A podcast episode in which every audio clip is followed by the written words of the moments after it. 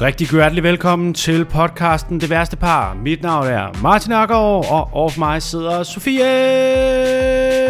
Fly. Der er fart på i dag.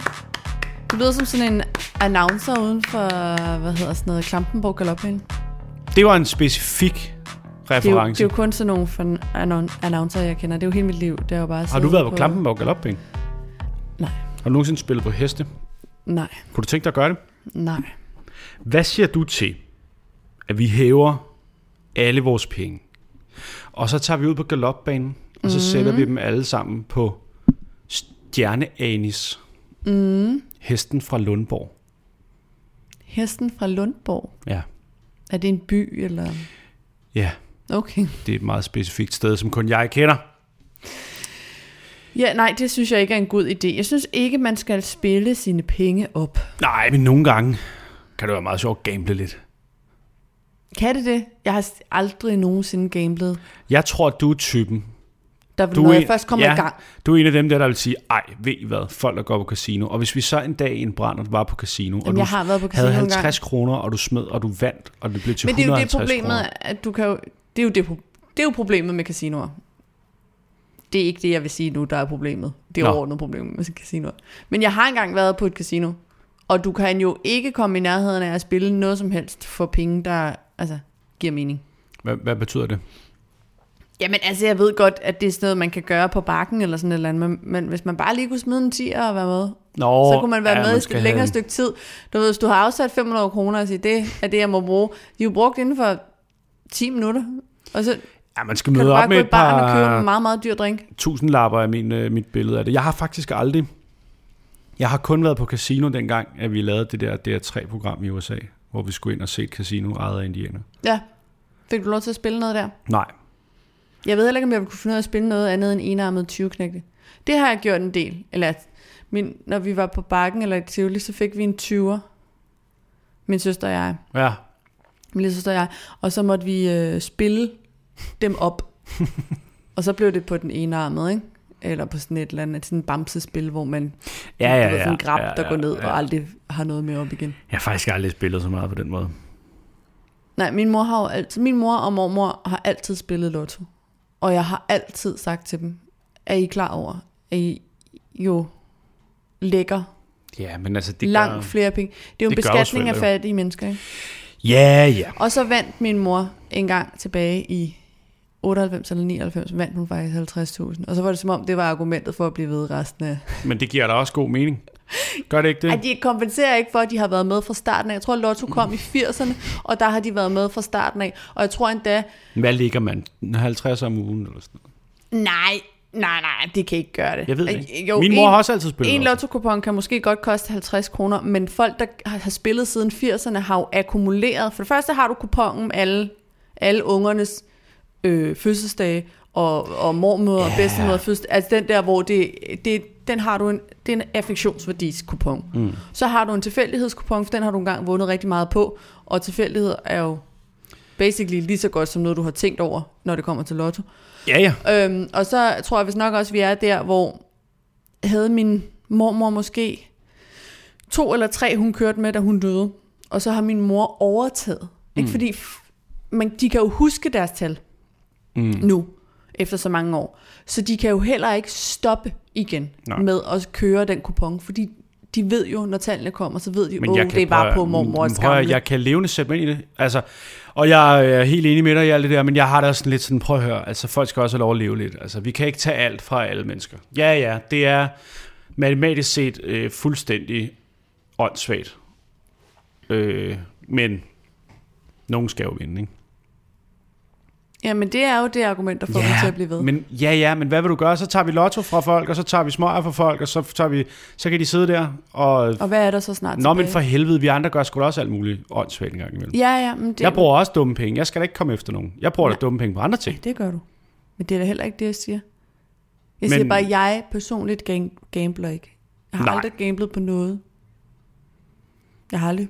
Du er simpelthen, du er så glat som en ål. Du er, øh, du er nærmest Jesus, er du ikke det? Nå, men jeg kunne godt få... Jo, det er jeg. Jo. Tak Det fordi kvinde du siger, Jesus. Endelig er der nogen, der siger det. Yes, Jesus, Må ikke. Jesus i virkeligheden også var kvinde. Hva? Det tror jeg så til gengæld Prøv at ikke. tænke dig om en gang. Nej, det tror jeg. Prøv jeg at tænke tror, over det. Ja, men hvis jeg skulle komme med et bud på, hvordan det var at leve omkring årgang 0, så tror jeg årgang 0. Årgang 0. Sammen med... Rakel og alle de andre banditter fra det gamle testamente. Nej, hvis jeg skulle give et bud på år, år 0 perioden, Ja. Så tror jeg ikke en kvinde, der havde sagt de der ting, var blevet opfattet som en profet, så meget som hun bare blev dræbt med det samme. Og Nej, så men det gjorde han jo heller ikke. Ja, Nej, rigtig, han- rigtig, rigtig mange. Og ligesom nej, en del af Men vi historien. havde heller ikke rigtig skrevet en historie om det andet end, øh, der var engang en heks, og det skal vi aldrig tilbage til. Så øh, Bibelen været noget andet. Nej, det siger du, ikke? Det siger Ja, du. okay, men det er selvfølgelig også bare min analyse af religionshistorie. Øhm, men jeg skal slet ikke komme efter nogen. Jeg, øh, jeg, jeg har ikke lyst til at spille lotto, for jeg, øh, ja, jeg tror altså aldrig, jeg vil komme til at vinde. Nej, sandsynligheden er også utrolig lav. Men når man ser de der summer i sådan noget, hvad hedder det, euro-jackpot, Ja, men jeg, det er jo det, jeg så mener. tænker man jo, "Men ved du hvad, jeg kunne klare mig med en Jamen tiendel prøv at høre, man der. går og slider og slæber, og man Ja. ja. knokler, og man bliver udtak af verdens løn, og man Ja. ja. kan aldrig se sig ud af noget, og så ser man den der reklame, ikke? 70 millioner i Ja. ja. den her uge, hvis bare... Og, nogen, altså, og det er jo klart, man tænker, at nogen skal jo vinde det, for fanden.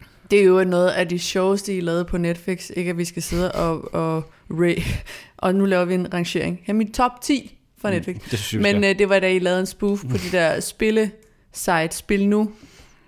Det var, Ja, den var god. Det, det sjoveste det ved den jeg episode var jo, at øh, selve sketchen kom, før programmet blev sendt. Så vi sendte ligesom sådan en teaser for programmet, sendte vi den der ske- selve sketchen lagde vi op. ja, ja, ja, ja. Og så blev den delt af blandt andet øh, folk fra Spil Nu, som grinede. Og så sad vi bare og glædede os til den bid, der fulgte med sketchen i programmet kom, fordi der rev vi med et nyt røvhul. Det kunne de ikke regne ud fra, Det tror jeg, det ved jeg ikke. Jeg, ja, pølset det, jeg, det ved jeg ikke. Det kan også være, at de var ligeglade. Øhm, Det tror jeg, jeg tror, de grinede hele vejen til banken. det var gode tider i hvert fald. Men jeg skal ikke sidde her og dømme nogen, du. Skal du ikke det? Er det ikke derfor, vi sidder her, Martin? Nå jo, vi skal også til det. Nå, øh, jeg ved ikke, hvad du har forberedt til vores intro. Jeg tænkte, jeg gerne vil tale lidt om, fordi øhm, vi er gået lidt sent i gang. Det kommer ikke til at påvirke jer derude. Normalt- Lytterne. Der optager vi podcast tidligere om formiddagen. Ja. Men i dag har vi øh, lige været ude og optage faktisk et par dummier den her gang. Det var kun den ene, jeg fik lov til at være med i. Ja, ja. Så den anden, der fik jeg lov til at stå over i hjørnet. Men så kom jeg til at tænke på, hold kæft, hvor er der meget af det her arbejde. Det her at være selvstændig komiker og kreativ menneske. Der går ud på at lave ting for ingen løn, som aldrig bliver til noget. Ja, Jeg kom bare til at tænke på, hold kæft, hvor har jeg lavet mange ting. Jeg har skrevet meget af en tv-serie. Jeg har lavet et helt sketchprogram. Hold kæft, hvor har jeg skrevet mange ting. ja som, så- er, som man ikke får noget ud af rigtigt. Ja, og når man taler med vores kolleger lige nu, så er der bare rigtig mange af dem, der er hos det ene produktionsselskab efter det andet for at pitche ting.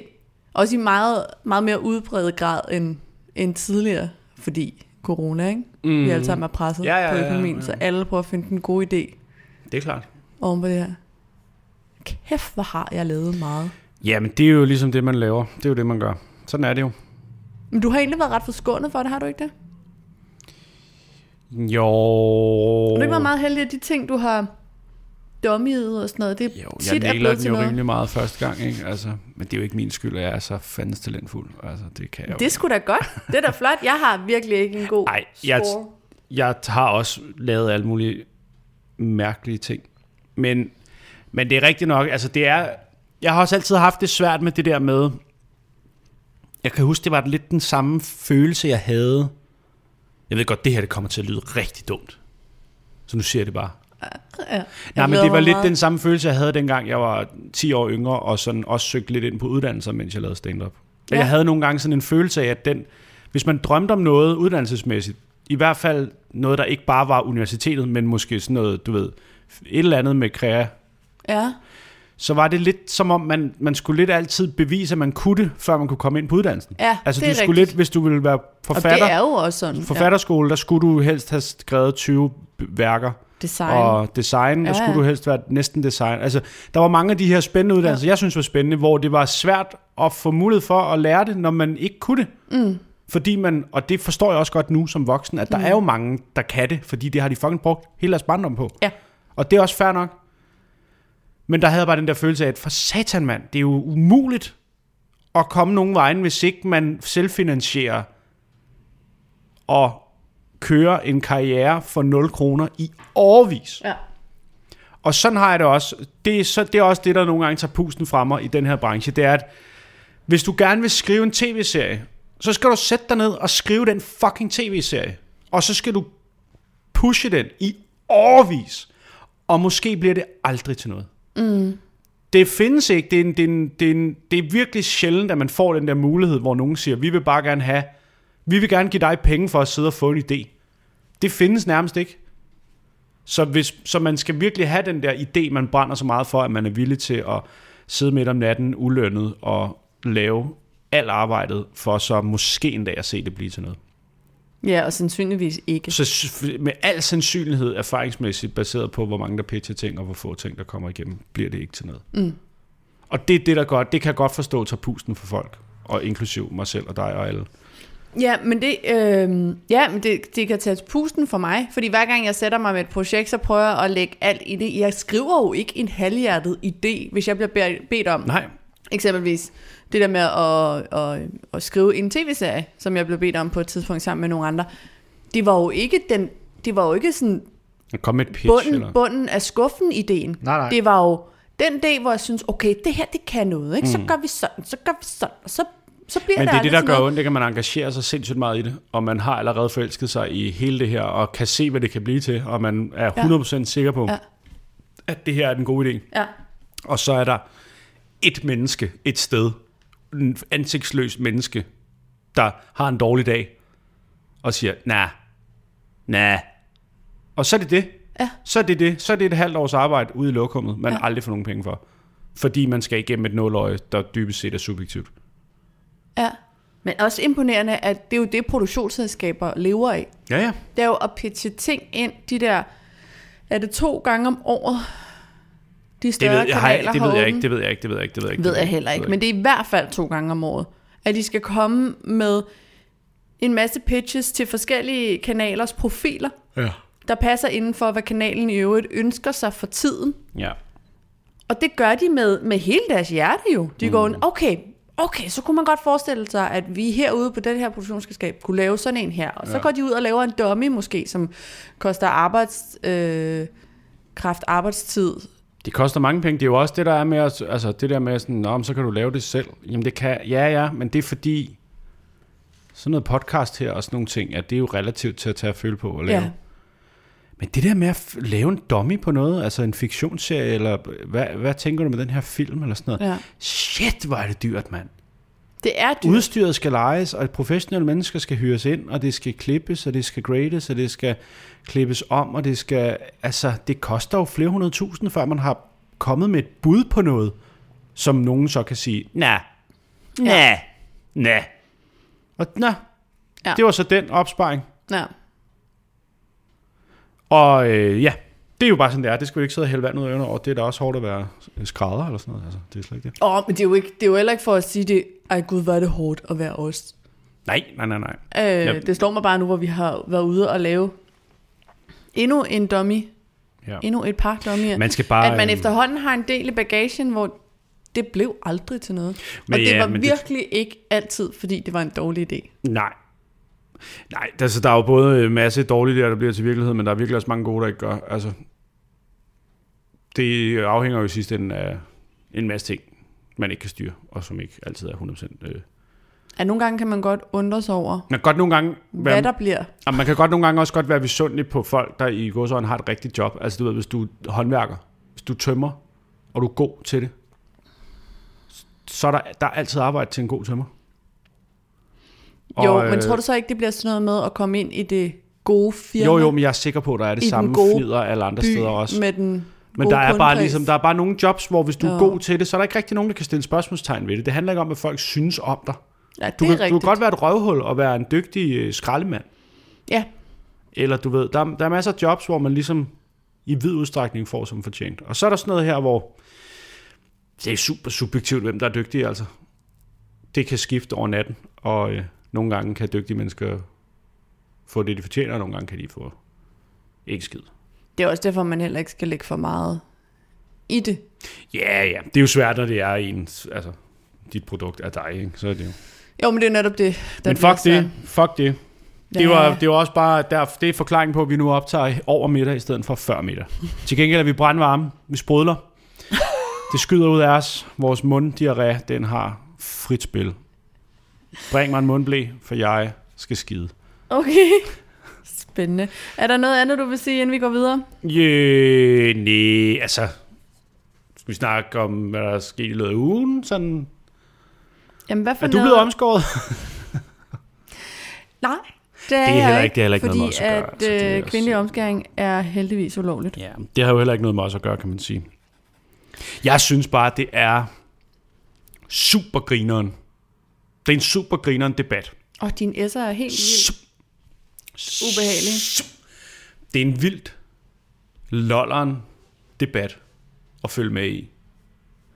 For jeg kan godt lide sådan udefra at observere, hvordan politikere MK kan bruge en argumentation til at argumentere fuldstændig modsatrettet på samme tid. Altså, de kan Ja. mene to ting, der er logisk set, at det kan, du kan ikke mene begge dele samtidig med det her argument. Og det, det, det kan alligevel lade sig gøre. Jeg tror ikke helt, jeg forstår, hvad du mener. Jamen så noget som, at det, nu er det lige pludselig en styrke, at vi som land viser, at vi kan rumme religiøse mindretal og deres skikke. Det er faktisk flot af os. Når man så lige tænker tilbage på et par år tilbage, hvor det var noget af det vigtigste i verden at presse frikadeller ned i halsen på muslimske børn. Fordi skik følge eller land fly, dit fucking svin. Ja. Og nu gør I, hvad vi fucking siger til jer, og I tager det der stykke stof af hovedet, og I æder noget svin, og jeg kan godt love jer for, at der skal ikke være noget knæfald for nogle ekstremistiske religiøse minoriteter her. Det er ikke sådan klaveret spiller i Danmark.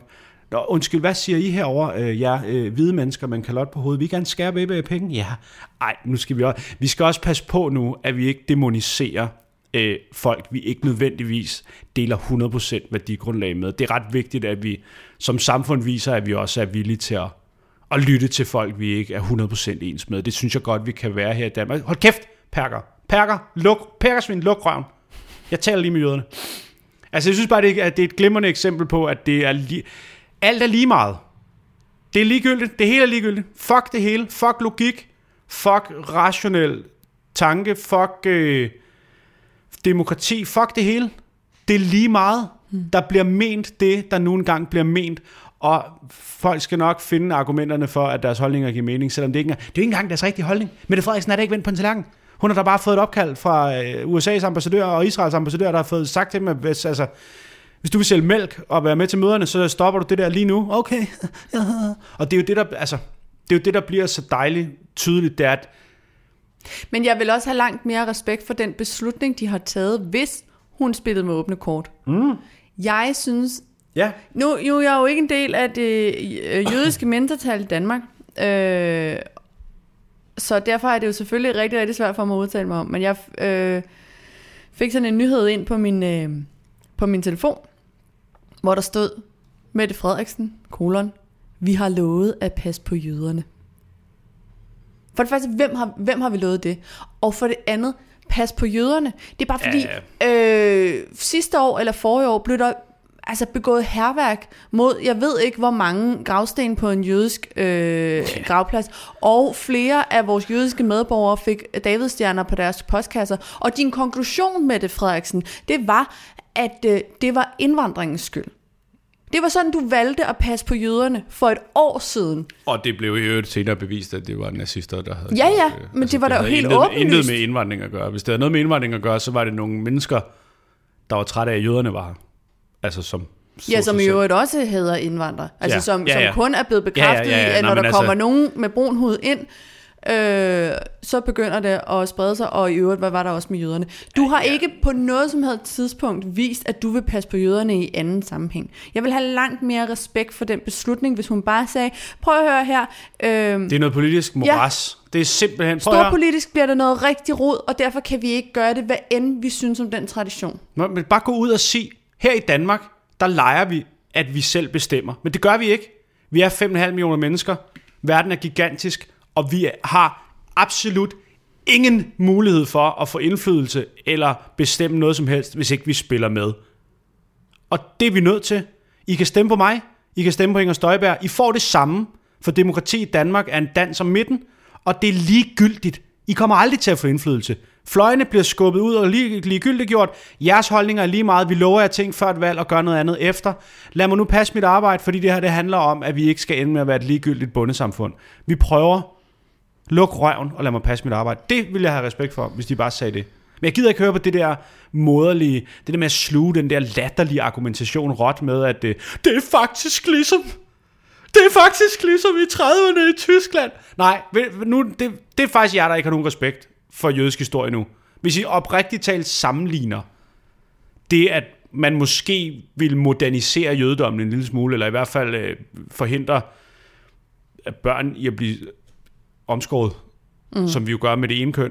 Altså, at det skulle være det samme som jødeforfølgelsen i 30'erne. Det er med hysterisk og vanvittigt historieløst. Altså, det er respektløst. Direkte så tror jeg respektløst. altså også, uden at have læst en kamp, i hvert fald ikke så meget, at den sidder på ryggraden, at det var det første punkt på Hitlers dagsorden. Det var det der med omskæring, det er Nej. noget pis. Der var ikke nogen nazister, der rendte rundt og hævde bukserne af folk for at finde ud af, om de var jøder. Nej, det var alt muligt andet, der gjorde ved- det, og det alt, det alt muligt andet, det lever stadig Ja, ja. i bedste velgående. Om det der med at sige, "Jamen, så tvinger I os på flugt. Nej, det er dig, der siger, du vil. Det er dig, der, det er dig, der siger det. Der er ikke nogen af os, der kommer til at følge nogen steder hen. Altså, I må gerne være her. Der er slet, det er faktisk I er mere end velkomne. Der er slet ikke nogen, problemer med noget som helst andet end... Vi kan også bare isolere det fuldstændig fra religion. Det handler ikke om jødisk omskæring. det handler gør om det jo ikke. omskæring. Ja. Det handler om akten. Og ikke engang omskæring. Nej, det, det er også forkert, hvad jeg siger. Det handler ikke engang om, at du ikke må blive omskåret. Hvis du har en forårsforsnævring, eller du bare synes, din forhud er grim, eller du gerne vil være jøde, Eller du er stor nok til selv at tage den når beslutning. du er voksen, det gør du bare. Mm. Kør på, mand. Fjern, hele, fjern al huden. Skrald huden af din pik, så du har sådan et øh, mørbræd med baconomsvøb hængende. Jeg er da pisse ligeglad. Men det handler sgu da om baby. Det handler da om, at omskæring, lige meget, vil- nu tager vi det bare væk fra religion, nu handler det hverken om jøder eller muslimer, eller nogen som helst. Nu taler vi bare om akten omskæring. Vi kan også processere det over på et eller andet øh, afrikansk stammesamfund, hvis det er nemmere for folk at forstå. Det handler jo om, at omskæring er social kontrol. Det handler om, at det bygger på en idé om, at man som forældre ejer sit barn, og at et barn kan være født tilhørende et folkeslag, og at det barn for evigt vil tilhøre det folkeslag, lige meget om det barn ved det eller ej. Altså, at der findes et samfund af mennesker, der kan gøre krav på et andet menneske mod det menneskes vilje. Det er det, det bygger på. Ja, Og det- det, så det, det er det, det- mindste af det for mig, fordi jeg synes, vi alle sammen på en eller anden måde øh, kører noget social kontrol over vores børn. Vi giver dem de værdier, som vi synes er de rigtige. Og jeg er med på, at dem kan de, dem kan de lægge fra sig med tiden, og det kan man ikke med, med forhuden. Man kan ikke, i hvert fald ikke sy den tilbage, mig bekendt. Man kan prøve. Du kan nok ikke få det samme stykke i hvert fald. Så du Det nogle- bliver lidt grimt måske. Ja, det bliver nok ikke så kønt. Øh, for mig handler det også om, at der er ingen som helst medicinsk grund til at skære i små babyer, og fordi at det, vi skal fandme ikke længere tilbage end nogle år. Og det er nogle år siden, at en, øhm, en, en læge, som har udført, og jeg ved ikke, nu siger jeg læge, I kan ikke se, at jeg laver godsøjne, men det gør jeg, for jeg er ikke sikker på, at han var medicinsk uddannet, som har udført op til flere omskæringer, og hvor flere af dem var endt galt, fordi de bliver lavet i en eller anden, øh, i et eller andet særligt øh, hvad hedder det, religiøst ritual, mm. mere end et, nu sørger vi lige for, at alle har vasket hænder og spritet af, og vi har nogle masker på, og vi lige sørger Men det er jo for, så også det godt. argument, man vil bruge for, at det skal blive ved med at være lovligt, at det, så er der jo styr på det, ikke? Jo, jo, jo, jo, det forstår jeg også godt. Det argument har jeg også godt hørt, at så skal vi ikke få det gjort i en kælder af en eller anden... Jeg synes bare men, men så synes jeg faktisk bare, at hvis det er så vigtigt for dig, at din søns penis ligner Abrahams, og hvilket også er et virkelig underligt sted at fokusere på dit barn, og få den hakket af på en sten i Mellemøsten. jamen, så, må du, så må du få det gjort du på ned. den måde, hvor der er en risiko for, at det går galt. Så tag ned og tag en møgbetændt slagterkniv i Israel og få den hugget af på den samme, øh, det samme bord, man bruger til at slagte et får på. Så gør det. Så den skal ligne Abrahams. Sådan helt betændt. Og så og er der jo overhovedet heller ikke skyggen af tvivl om, at hvis det her kun var en muslims tradition, så har der været en hastelov og en instruks, nej, og så var alle sundheds... Øh, hvad hedder det? Sygeplejersker, det hedder de ikke. Hvad hedder de? Sygeplejersker. Sundheds- Nej, dem, kirurger, her, nej læger, dem der, der kommer hjem til en, når man har baby. Sundhedsplejersker. Sundhedsplejersker har fået besked på, du skal lige kigge på kønsdelene på den der unge, og hvis der er det mindste tegn på, at den er blevet omskåret, så skal du indberette det. Jeg er ikke Men- i tvivl om, at, at der, der vil have været Altså, ramaskrig. Jamen prøv at høre, det er da ikke anderledes. Det er da også bare at sige, hvorfor er det, dig, hvorfor er det, vi ikke må gøre det med piger? Muslimske befolkning havde været ude og sige, hey, øhm, så, så rejser vi ud. Ja, se, hvor mange, der havde kommet og pakket vores De- de- deres tasker. det er pakket bilerne for dem jo. Auf Wiedersehen, mand. havde stået klar. Og det er jo ikke det, vi vil hen til i noget som helst tilfælde. Der er Nej. ikke nogen, der skal forlade deres hjem, eller deres familie, Nej. eller, der er noget, eller lægge deres kul- kultur bag sig. Men det er bare dybt barnligt, at selv voksne mennesker, selv veluddannede voksne mennesker, kan finde på at sige, at hvis jeg skal ændre én ting ved hele min kulturelle bagage, så er det det samme, som dengang vi blev kørt direkte til Auschwitz og brændt levende. Altså, Jøsses fucking Kristus, mand. Prøv dog lige at slappe af med den latterlige argumentation et øjeblik. Godt nok også en underkendelse af de traumer, der... Det er eddermame med respektløst over for de millioner af mennesker, Ja. der har Ja, gennemgået noget af det mest horrible, der har gennem, overgået mennesker på den her planet. Og sige, at hvis jeg skal stoppe med at gøre noget, som dybest set, og nu det siger jeg som ureligiøs, og så handler det ikke kun om jøder, men det, altså, fordi det står i en bog, fordi det har vi altid gjort. Jamen, der er der mange ting, vi altid har gjort. Det der, og som oftest et argument for at prøve at kigge på, om det stadigvæk er smart at gøre. Altså, jeg forstår ikke, hvordan det fungerer. Er helt isoleret fra den her sag. Argumentet, men sådan har det altid været. Det bliver det altid brugt som et argument for, at sådan skal det sådan. blive ved med at være. Men det er det jo ikke. Det er jo et argument for, at måske Prøv, der, der er masser af de traditioner, der følger med religioner fra måske i særdeleshed Mellemøsten, øhm, og her tænker jeg inklusiv øh, Israel, øh, som, som uddør, når folk flytter væk. Ja. Altså, øh, jeg læste et tal, og jeg har ikke undersøgt det, men jeg læste et tal, der hed, at øh, det i virkeligheden kun drejer sig om 10 omskæringer om året. Fra, fra det jødiske øh, den Ja, jødiske men det er et tal, der kommer ind fra øh, netdoktor eller sådan et eller andet. Jeg Ja. så en, der havde fundet et screenshot. Men det, men det er nok 10, der bliver foretaget på et hospital. Ikke? det kunne man forestille sig. er ikke kun født 10. Nu ved jeg ikke, øh, jeg har ikke lige være fået det nyeste register over, mange jøder, der bor i Danmark. Det er, vi mange, der abonnerer på. Det må man nemlig gerne. Øh, men jeg forestiller mig ikke, der kun bliver født 10 jødiske drengebørn om året i Danmark. Ja, jeg, Og hvis det er så vigtig en del af den skik, at de alle sammen bliver det, så er det jo mere end 10.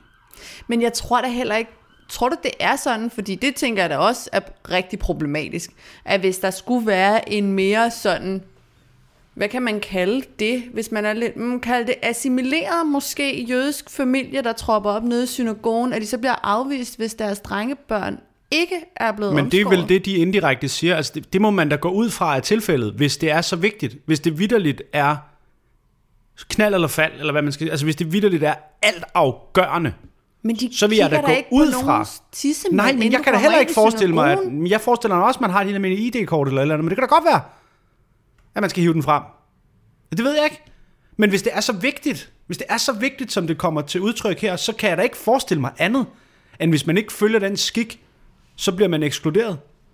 Og jeg, sy- jeg siger bare, hvis vi beskriver hele den her praksis, altså, hvis vi... Øh, hvis, hvis du sætter muslim foran i stedet for, så er alle enige om, at det dur ikke. Sådan kan man ikke, det kan ikke, sådan kan man ikke have det i et moderne samfund. Nej. Men, men, men nu er det så pludselig øh, altruistisk, nu er, det, nu er det pludselig sådan super... Ej, det er godt, vi gør det. Mm. det Jeg tror, jeg tror også, det er på tide, at med mange af de andre ting, hvor man har været efter islam og muslimerne, ikke? måske er det på tide, at øh, vores jødiske medborgere også øh, indser det privilegie, det er, trods alt. Så de øh, for eksempel kom på banen og sagde, jeg ved godt, I er super imod halal, og I vil have det mærket, og I vil der ramaskrig, og I faktisk ikke have det inden for jeres dør. Nu skal I høre kosher. Ja, Det er fordi, vi gør rigtig meget det samme bare. Øh, så, og hvis I har tænkt jer at forbyde det, Ja. ja. eller mærke det, øh, så vil vi bare gerne lige have lov til at sige, så smutter vi. Eller du ved, altså, Ja, ja, ja, der er mange ja, andre jeg ting, hvor, godt, hvor, godt, hvor islam og jødedommen har, har nogle fælles træk. ja. Og der kunne man måske godt vælge at bruge det privilegie, det er, godt at bruge man det som et menneskeskjold over for en anden undertrykt minoritet. Ja, ja, ja, Altså, ja, for ligesom at Man sige, skulle godt bruge sin tusind år gamle baggrund som undertrykt minoritet til rent faktisk at passe på andre undertrykte minoriteter. Men det er bare ikke det kunne, det kunne mit man indtryk, at det er noget, der sådan foregår sindssygt meget. Jeg siger ikke, det ikke foregår. Jeg siger bare, at det virker, det virker til at være meget mig, mig, mig.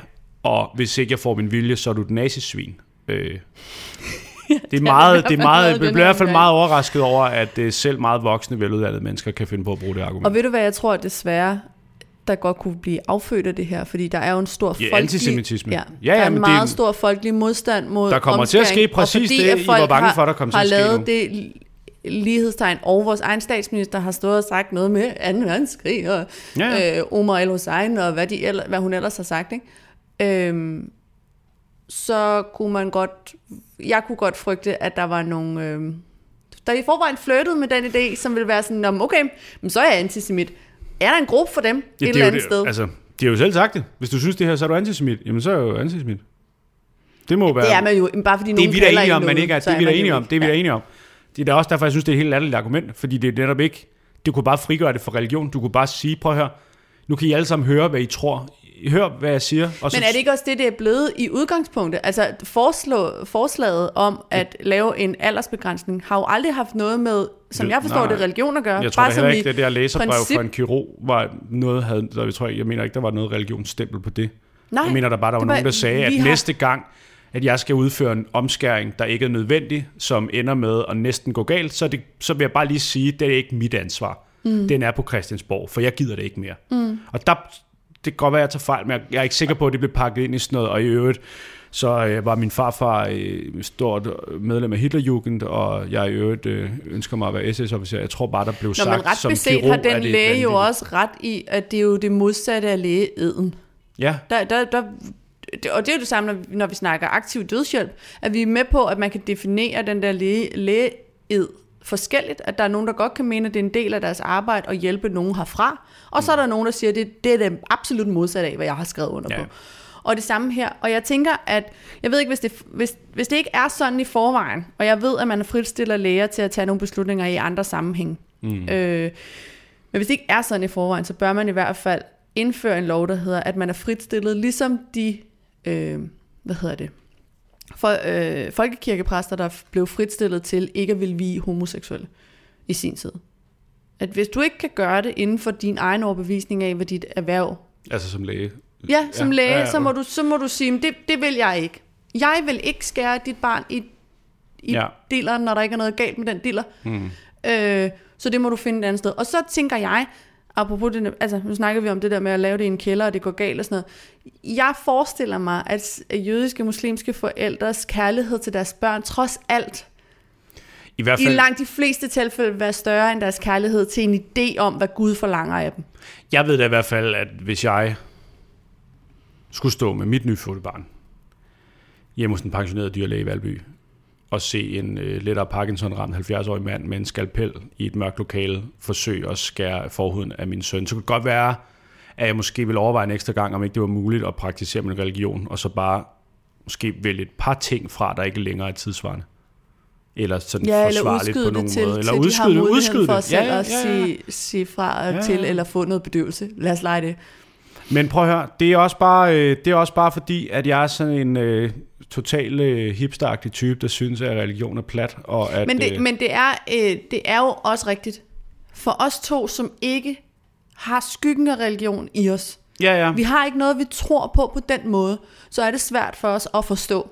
Men jeg kan da sagtens sætte mig ind i det i den, i den kontekst, at kristendom har jo noget af det samme. Altså, der er også et indvielsesritual, når man er ganske spæd, og igen, igen en bekræftelse af det. Forskellen er bare, at når du er barn, så får du noget vand i hovedet, og der er nogen, der siger noget. Og jeg blev døbt, og jeg blev også konfirmeret, og så gik det op for mig, da jeg var relativt voksen, at jeg tror ikke på noget af det der. Og jeg er da så glad for, at det eneste, jeg skulle gøre, for at vise, at jeg ikke længere vil støtte op om åndssvage, gammeldags, latterlige syn på tingene, det var at skrive et brev til Sognekirken om, at jeg ikke ønsker at være medlem af Folkekirken mere. Og så fik jeg et brev tilbage, og så er jeg ikke kristen mere. Det var det. Men for mennesker, der bliver født ind i den jødiske kultur, eller muslimske kultur for den sags skyld, der slipper man i hvert fald som mand aldrig af med det mærke, man bærer som identitetsmarkør for, hvad for et folk man rigtig tilhører, mm. om man ved det eller ej. Og det er jo også et eller andet sted, og det ved jeg godt er plat sagt det her, men det, altså, måske, måske også lige tænke over i skyggen af den historie, øh, vi, det folk nu engang har måttet gennemleve, at vi har nogle love imod at lave registre for, hvilke religioner folk tilhører, netop fordi vi mm. i erfaring lyset af, ved, at erfaring ved, at hvis der findes et register over Ja. alle jøder, der bor i landet, ja. så er der nogle typer, der ikke kan styre det. For eksempel, ligesom når Rasmus Paludan tog ud og begynder at re- at registrere alle øh, transseksuelle og sådan nogle folk, laver et register. Det, det register skal ikke findes. Har Rasmus Paludan. Ja, ja. Fordi der er nogle typer, der er ikke kan godt, styre. Der er nogle typer, der ikke kan styre det, det register kan bruges til. Nej, I lyset af det, er det måske lidt åndssvagt selv at lave en tydelig markør af, at jeg, det her folk tilhører vi alle sammen, og du kan... Altså, når man bare lige sådan, hvis man nu sådan skulle lære lidt af erfaringer gennem tiden, så kunne det godt være, at man måske skulle finde en anden måde at vise sin store kærlighed til sin kultur på, som man lynhurtigt kunne gemme væk, hvis tiderne skifter. For jeg siger bare, det har de gjort mange gange, og jeg kan ikke afvise, at det kommer til at ske igen. Og der er så bare mange måder, øh, og, og, altså... ja, ja. Nå, men det er bare, det, det, et jøderegister er en Jamen, forfærdelig det ting, og at bære det rundt på kroppen er måske også lidt åndssvagt, altså. Pol Pot øh, dræbte jo bare alle med briller, ikke? Ja, Fordi de skulle være de intellektuelle. altså med stillet, eller hvad? ja, lige præcis. Så hakkede han Grineren. Ja, Du forstod godt, hvad jeg mener. jeg forstår godt, hvad du mener. Du forstod, misforstod det med vilje. Det er det hele taget en ting, man, det, det er sådan alle diktators øh, håndbog, det er ligesom gå efter akademikerne, gå efter lægerne, gå efter dem med briller. Dem med de runde briller. Tag dem først, for de har formentlig en uddannelse. Ja. Øhm, ja, ja, men jeg forstår også godt, det ikke er noget... Øh, jeg synes bare op. ikke, det her emne... Jeg synes, det, det, der irriterer mig ved det her emne, er jo ikke, jeg er ikke jøde, du er ikke jøde. Det Nej. er egentlig ikke også det handler om. Nej. Det er logikken og rationalet i det, og så er det den måde, hvorpå man kan tage argumentation, man lige har brugt i forhold til et emne, og så bruge det samme argument bare mod det stik modsatte. Ja. Det der med, at man kan mene to modsatrettede ting samtidig med det samme argument. Mm. Og at vi bliver talt til som om, at må faktisk også lige alle sammen huske 2. verdenskrig. Det, det kan vi faktisk, jeg, det kan, jeg kan ikke huske det, men jeg er, ud, jeg er helt med faktisk. Jeg ved præcis, hvad du snakker mm. om. Og det er ikke dig, der er den voksne lige nu, når du laver det argument. Det, det er dig, der er lidt barnlig lige nu, fordi du ikke har nogen argumenter. Det, det, er ikke, det er ikke det samme at stille et enkelt minimalt krav til nogen, som at drive dem på evig flugt og slå dem ihjel. Det er det, er det ikke. Altså, det, det kan aldrig blive det samme. Og jeg forstår godt, at man kan være traumatiseret af sådan nogle oplevelser. Forstår godt, at man vil, for alt i verden vil undgå, at det sker igen. Det vil vi alle sammen undgå. Det kan bare ikke nytte noget, at vi ikke kan have en konstruktiv samtale om åndssvage religiøse skikke i det 21. århundrede i et moderne samfund, uden at folk bliver hysteriske. Fordi det tillader vi heller ikke andre religiøse minoriteter. Nej, nej. Det er, kun fordi, det er også kun fordi danskerne ikke bliver udsat for særlig mange forskellige religiøse vanvittige skikke, som man gør i andre lande, at, at det her overhovedet, altså, der findes mange måder at praktisere sin religion på. Jeg tror heller ikke, at vi vil have samme forståelse over for satanister, hvis de havde et eller andet ritual. Hvis man skulle have tatoveret et øh, pentagram hen over røvballerne. Og sådan har vi altså, alle piger i min slægt har altid fået tatoveret satans mærke over kussen. Så det vil jeg have lov til. Men det får du ikke lov til. Altså, er du sindssyg? Det kan du ikke få lov til. Det, du kan ikke, altså, Nej. jeg fatter det ikke. Jeg, fa- jeg fatter det simpelthen ikke, og jeg fatter det samtidig godt. Jeg tror bare, jeg har det ligesom dig. Jeg vil bare ønske, at man i stedet for at tale ned til os, bare gik ud og sagde det, som det var. Prøv at høre. Ja. Vi bestemmer altså ikke selv her i Danmark. Det, mm. det gør vi ikke. Det vil vi gerne, og vi vil gerne øh, skabe illusionen om, at vi gør, men det gør vi ikke. Mm. Vi bestemmer ret få ting. Vi bestemmer noget ligegyldigt på kommunalplan, og noget med, øh, skal der købes nye bycykler og sådan noget. Men alle de der store spørgsmål, det er ikke os, der styrer det, og det kommer der aldrig til at være. Lige nu er det store geopolitiske hensyn i den her retning, og så om nogle år, så bliver det en anden retning. Og det kommer aldrig til at være os, der selv bestemmer. Det kan de bare sige til os, så vi kan affinde os med den afmagt, det er at vide, at man altså ikke har særlig meget at skulle have sagt i et demokrati. Det er fint. Det er super fint. Men det andet pis, det er simpelthen for latterligt. Ja, Nå. så fik vi den ud af systemet, gør Ja. vi ikke det? Jo, vi gjorde. Det er svært ikke at... Ja, ja, og jeg ved også godt, at det er skide upopulært, og der er også mange øh, holdninger og sådan noget, men det, ja, ja, det er fint. Jeg, Er der, ikke, der er ikke mange holdninger. Der er Nej. to, og så på begge sider er der nogen, der putter alt muligt i, som ikke handler om... Fordi jeg vil også sige, det er da også super svært at være for en aldersbegrænsning øh, på, på omskæring, og så samtidig se nogen, der argumenterer for det samme, bruge altså det mest antisemitiske, racistiske ja, ja. lort som argument, og øh, hvordan alt det hele er sådan en større Illuminati, jødisk konspiration, pis. Det, det har man jo, ikke- man jo ikke lyst til at være på hold med de mennesker. nej, men det er man heller ikke. Men der er kun to sider af den her sag. Ja, ja. Det er ikke en besværlig eller svær sag at tage stilling til. Nej, det er ej. Jeg tror, at vores gode kollega Morten Wigman skrev et tweet i dag. Må jeg ikke læse det op? Det må du rigtig gerne. Fordi jeg synes, øh, jeg kan godt lide det. Jeg kan godt lide Morten Wigman, Nå, det kan jeg ellers ikke. og jeg elsker ham, og jeg har lyst til at føde hans børn. Og nu har han skrevet et tweet, som jeg lige vil læse op her, og så kan, Jeg kan vi, altså gå, godt lide og så kan vi gå videre. Jeg har lagt mærke til, at sætningen omskæringsdebatten er jo svær. Mest bliver sagt af folk, der er imod et forbud. I skulle prøve at have ret. Det er meget nemmere.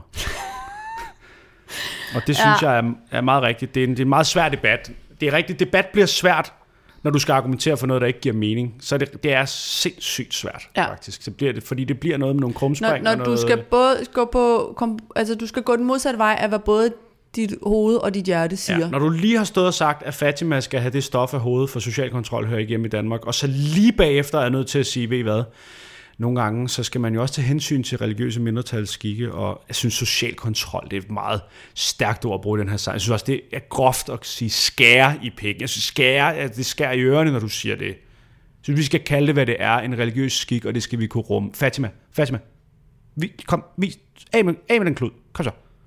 Vi rummer det. Vi rummer det herover. Vi rum, Fatima, stop! Vi rummer det. Laheim. Din idiot. Ja. Skal der en jingle på? Ja, tak. Kan du lige pege der, hvor... Øh, uh, ja. oh. mm.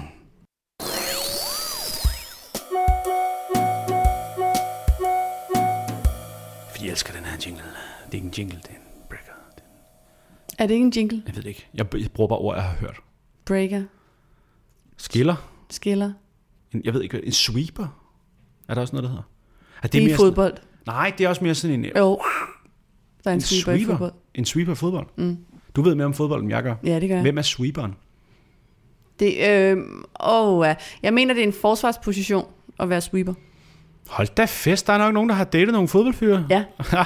Ja, ja, ja. Jeg har øh, set rigtig meget fodbold, dengang øh, AB fik sit nye stadion ude i Gladsaxe. Der gik det rigtig godt for AB, Akademikernes Boldklub.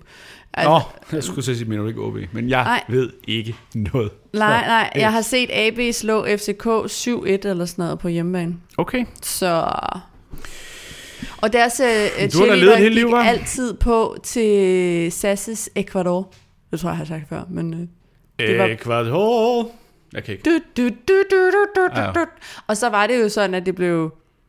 Der var jo ikke råd til de gode, dygtige, amerikaniserede college øh, cheerleader.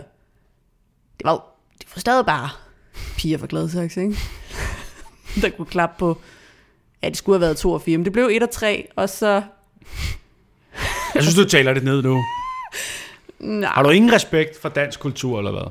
nej stort set ikke. Nej, Nej. Nå, jeg tror ikke, det er derfor, man hører den her podcast. post, stil os, stil os, Nå stil ja, for helvede, vi har, sgu da, vi har da en, en podcast. Vi har fået en mail fra Vigo, og jeg siger, Mortensen. at Vigo, jeg siger øh, hans navn, fordi der står, I må gerne sige mit navn i podcasten. Viggo Mortensen. Nej, men det kunne have været bladet. Men det er det. Det er Vigo. Øh, Vigo har skrevet, øh, og det går lidt langt tilbage. Det er en øh, lidt lang tid Det er siden. en gammel mand. Der var en, på et tidspunkt, vi sætter lige scenen, der var på et tidspunkt en, øh, øh, vi taler om at Karene det. Helt vildt, ikke? At være en rigtig Karen på et tidspunkt. Ja. Så skriver en lytter til os, Oh no, jeg har døbt min datter Karen. Bliver hun nu mobbet hele sit liv? Kunne jeg lige så godt have døbt hende pøllehoved, tror jeg. Ja, Vores ja, ja, ja, ja. Og så øh, sad vi og sagde, nej, og det er jo noget amerikaniseret noget, og selvfølgelig bliver man ikke drillet, når man hedder Karen. Mm. Så kan jeg sige, at øh, Viggo, som har skrevet til os, Viggo går i 7. klasse. Okay. Nå, det havde jeg sgu ikke lige Og gættet jeg på. gætter på, Viggo, du har hørt en masse ting, du ikke lige ved, hvad er, og en masse ord, Undskyld, som dine Viggo. forældre ville Og ønske, Vigos forældre, ikke havde hørt. de skal simpelthen holde øje med, hvad Viggo han hører. Ja, det er måske en rigtig god påmindelse om lige at sætte sig ned og tale med sit barn. Ja, undskyld. Men Viggo har i hvert fald skrevet, og han har skrevet til os, øh, hvis et barn i dag hedder Karen, bliver han, hun, den højst sandsynligt drillet. Det ved jeg, fordi jeg går i syvende. Og Ja. det er jo et bedre argument, end at to mennesker i 30'erne sidder og siger, ah, ved du hvad, Ej, ved du hvad, børn er så rummelige i dag? Det kan de det, sagtens der, rumme. det kan der sagtens. Ved det du bliver hvad? ikke noget problem. Viggo, du kan sagtens tage den der Spice Girls t-shirt på til fodbold. Det duer, det kan du sagtens. Kald du bare dit barn for Karen, hun bliver ikke drillet. Du skal være stolt af dit røde pagehår. Det skal du, Flemming. Ja, men, men jeg, jeg tænker også, at det der ligger nu, øh, Viggo uddyber ikke mere end bare, Nej, jeg går i syvende, jeg, jeg ved det. Jeg synes, det er et godt jeg argument. gætter på, at det er også inden for devisen, man kan drille med alt. Ja, og, der, og det er jeg enig i. Og der vil jeg også ønske, at flere forældre tænker over, hvad deres børns navne rimer på og sådan noget. Fordi du kan ikke kalde din... Nej, ved du hvad, det er der heller ikke nogen... Altså, hold kæft, vi er jo alle sammen blevet drillet med vores navne. Nå, så nu er det okay at drille, bare fordi vi alle sammen er blevet der. Hold da kæft, Nej, nej, en, en nablerkultur, mand. Det, beha- det handler jo ikke om at skulle stå sådan, okay, hvad, hvad rimer på Martin? Okay, okay, ej, den går nok. Fordi børn er mere kreative end som så. Ja. Så hvis det ikke rimer lige første hug, så hvis, kan vi godt Hvis jeg må det komme, det. jeg kan ikke huske, hvad argumenterne var for os den her gang, men jeg vil sige noget andet. Det er ikke sikkert, at man stadig siger Karen, når dit barn går i. Altså hvis det er barn, der er født nu.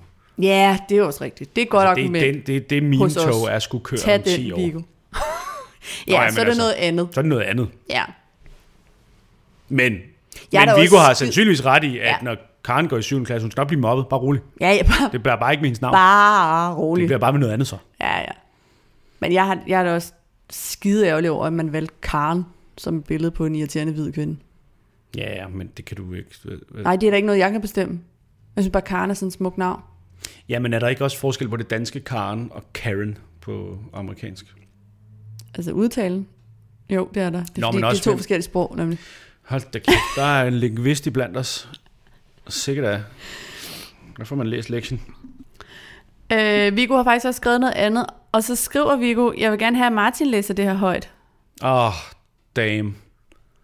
Kan du øh, gøre det?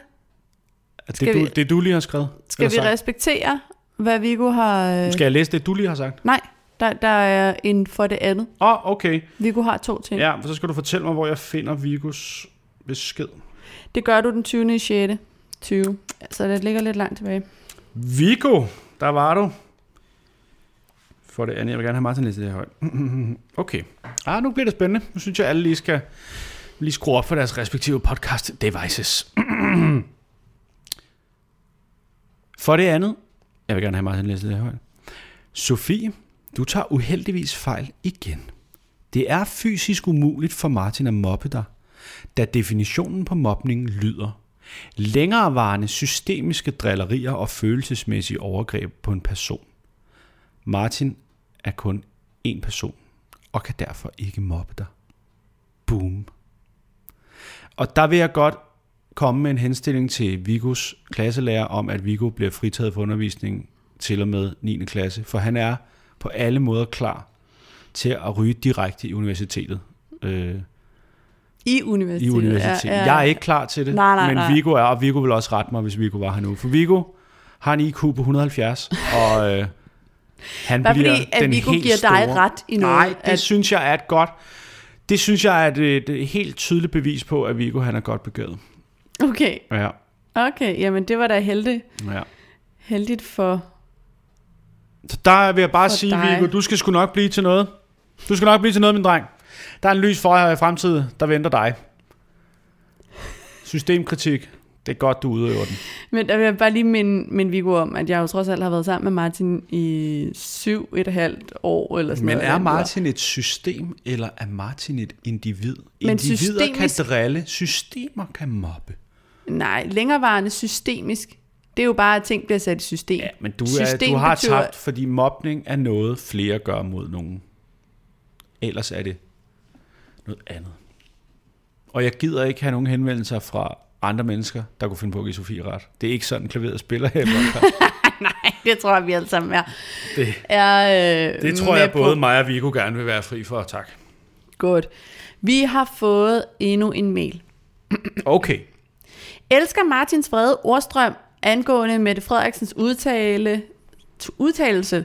Øh, det var det med de... Øh, Hvad var det? jeg tror, det var det med indvandrerdrengene i S2. Nå, ja. Og hans forklaring og forståelse for, hvorfor nogle unge mænd kan opføre sig, som de gør. Er 100% enig med ham, og at er så latterligt frustreret over, at hele verden for fanden ikke forstår det, og har noget empati og en lyst til at hjælpe og ændre tingene, frem for at skabe splid og straffe. Noget, der i, tyd- i den grad tydeligvis ikke virker. Ja, yeah. Godt. Der er ikke så meget at sige til det. Nej, I to er bare Igen. så... Tak skal I have, tak skal I have. Jeg føler meget, det er min, øh, min indpakke, det her. Ja, du er da snart Det er to dejligt. meter høj med alle de øh, roser. Men apropos det, så skriver samme lytter også... Åh, nej. Nej, jeg, jeg, øh, jeg spurgte på et tidspunkt. Kan man bare sådan rose folk, man ikke kender? Åh oh, ja, Øh, fordi jeg fremmede synes, mennesker på gaden. Ja, fordi jeg især her over sommeren havde set øh, så mange helt utrolig smukke mennesker. Mm. Bare bære de skønneste, vildeste farver rundt omkring i København. Og Ja. gjorde noget godt for mit øje. Og jeg har haft sådan lyst til at sige, den er virkelig pæn, den der. Øh, men, men vidste ikke rigtigt, Det, skal, om... det er ikke den stemme. Er det ikke sådan, jeg stemme, jeg skal bruge? Ja, den er virkelig pæn, Den den er er. virkelig pæn, den er. Hey, don't it? Og må jeg røbe den? Øhm, men så er der altså en del... Øh, og jeg vil sige, det er udelukkende kvinder, der har skrevet. Ja. Og det tænker jeg jo godt, Mm. øh, at kvinder får givet samtykke til lige Og præcis. få sagt noget. Og få sagt noget. Ja, ja. For en gang skyld. Kommer til ord, ikke? Ja. Angående komplimenter til fremmede, så er jeg helt for, at man gør det. Øh, hvis det handler om et smukt smil, længer, lækker hårfarve osv. God røv. Jeg er selv lidt stor i det, og har det blandet med komplimenter angående min vægt og eventuelt vægttab. Af logiske grunde giver det ikke mening, hvis det er fremmede, da de, som I siger, jo ikke ved, hvordan man ser ud før. Men fra folk, jeg kender, kommer det meget an på, hvad de siger. Der er forskel på at sige, det er super sejt, du har tabt dig, skide godt gået, og hvor har du tabt dig, du ser godt ud. Der er altså forskel på, om man får ros for kampen, Ja. eller hvordan man ser ud. Ja, fordi det andet indirekte er lidt sådan en, øj, godt du fik gjort Ja. noget ved det. Hold For kæft, vi var var mange, grim der var trætte af at glo på dig. Ja, det kan jeg godt følge. Ja. Øh, den argumentation kan jeg godt følge. Ja. Og det er taget ad notam, som man siger. Ja. Men nej, jeg, jeg, kunne, jeg vil så også lige sige, jeg kunne aldrig nogensinde finde på at gå op til et fremmed menneske og sige noget som helst om deres vægt. Nej. Altså ikke også, fordi jeg vil ikke have noget grundlag for at gøre det. Nej. Jo, altså. Nej. Men, øh, og øh, på samme emne, så er der endnu en øh, lytter, der har skrevet øh, med en anekdote. Ja. Øh, bum, bum, bum, bum, bum, bum, bum. Jeg skriver i forlængelse af en samtale, I tog op i afsnit 81, hvor Sofie følte, det var mærkeligt at gå op til en fremmed for at sige til vedkommende, at de så godt ud i deres outfit. Gør det for pokker. Jeg vil lige dele en lille historie fra mit eget liv, som forhåbentlig kan vise, hvor stor betydning det kan have for den, som modtager komplimentet. Jeg fødte en, dat- en datter for knap 10 måneder siden, og havde endnu ikke været ude en fredag uden barn. Den her fredag er jeg børnefri. Jeg er sammen med noget af min tætte familie, inde og spille pool og få nogle drinks i byen.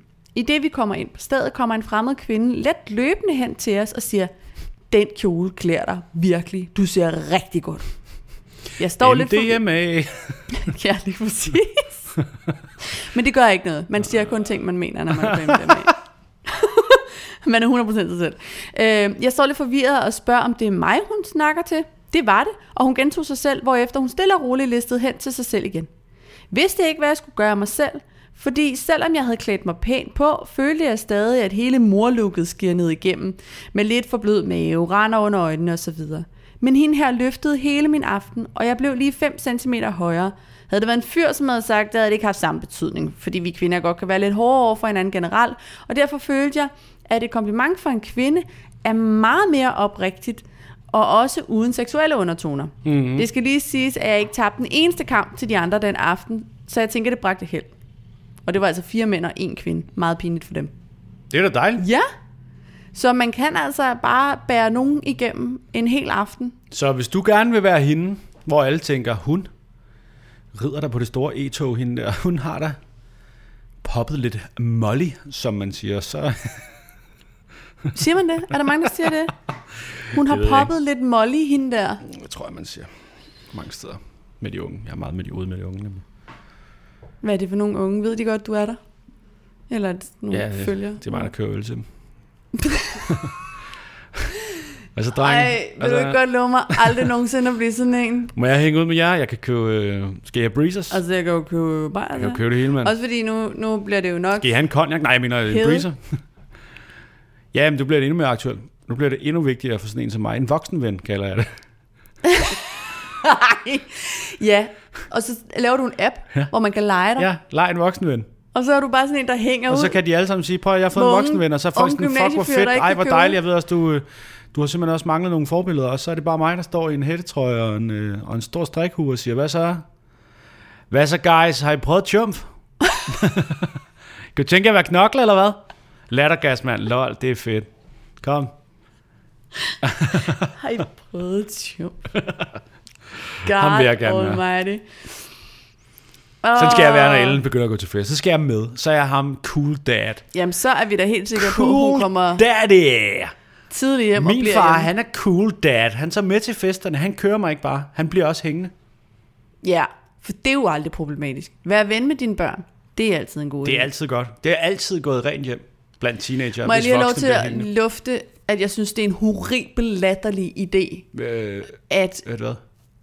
at sige, at man ikke må købe alkohol, før man er 18. Jeg er simpelthen så træt af den der tendens, der er i det her samfund, og jeg er 100% sikker på, at jeg har sagt det før. Men den der, hver gang vi finder et hul i den ost, der hedder det danske samfund, så er det som om, vi kigger på os selv og tænker, at jeg er for gammel til at gøre noget ved mig. Så når jeg laver lige en masse regler for de der unge, der alligevel ikke kan stemme, og ikke kan gøre Ja, ja. noget, Ja.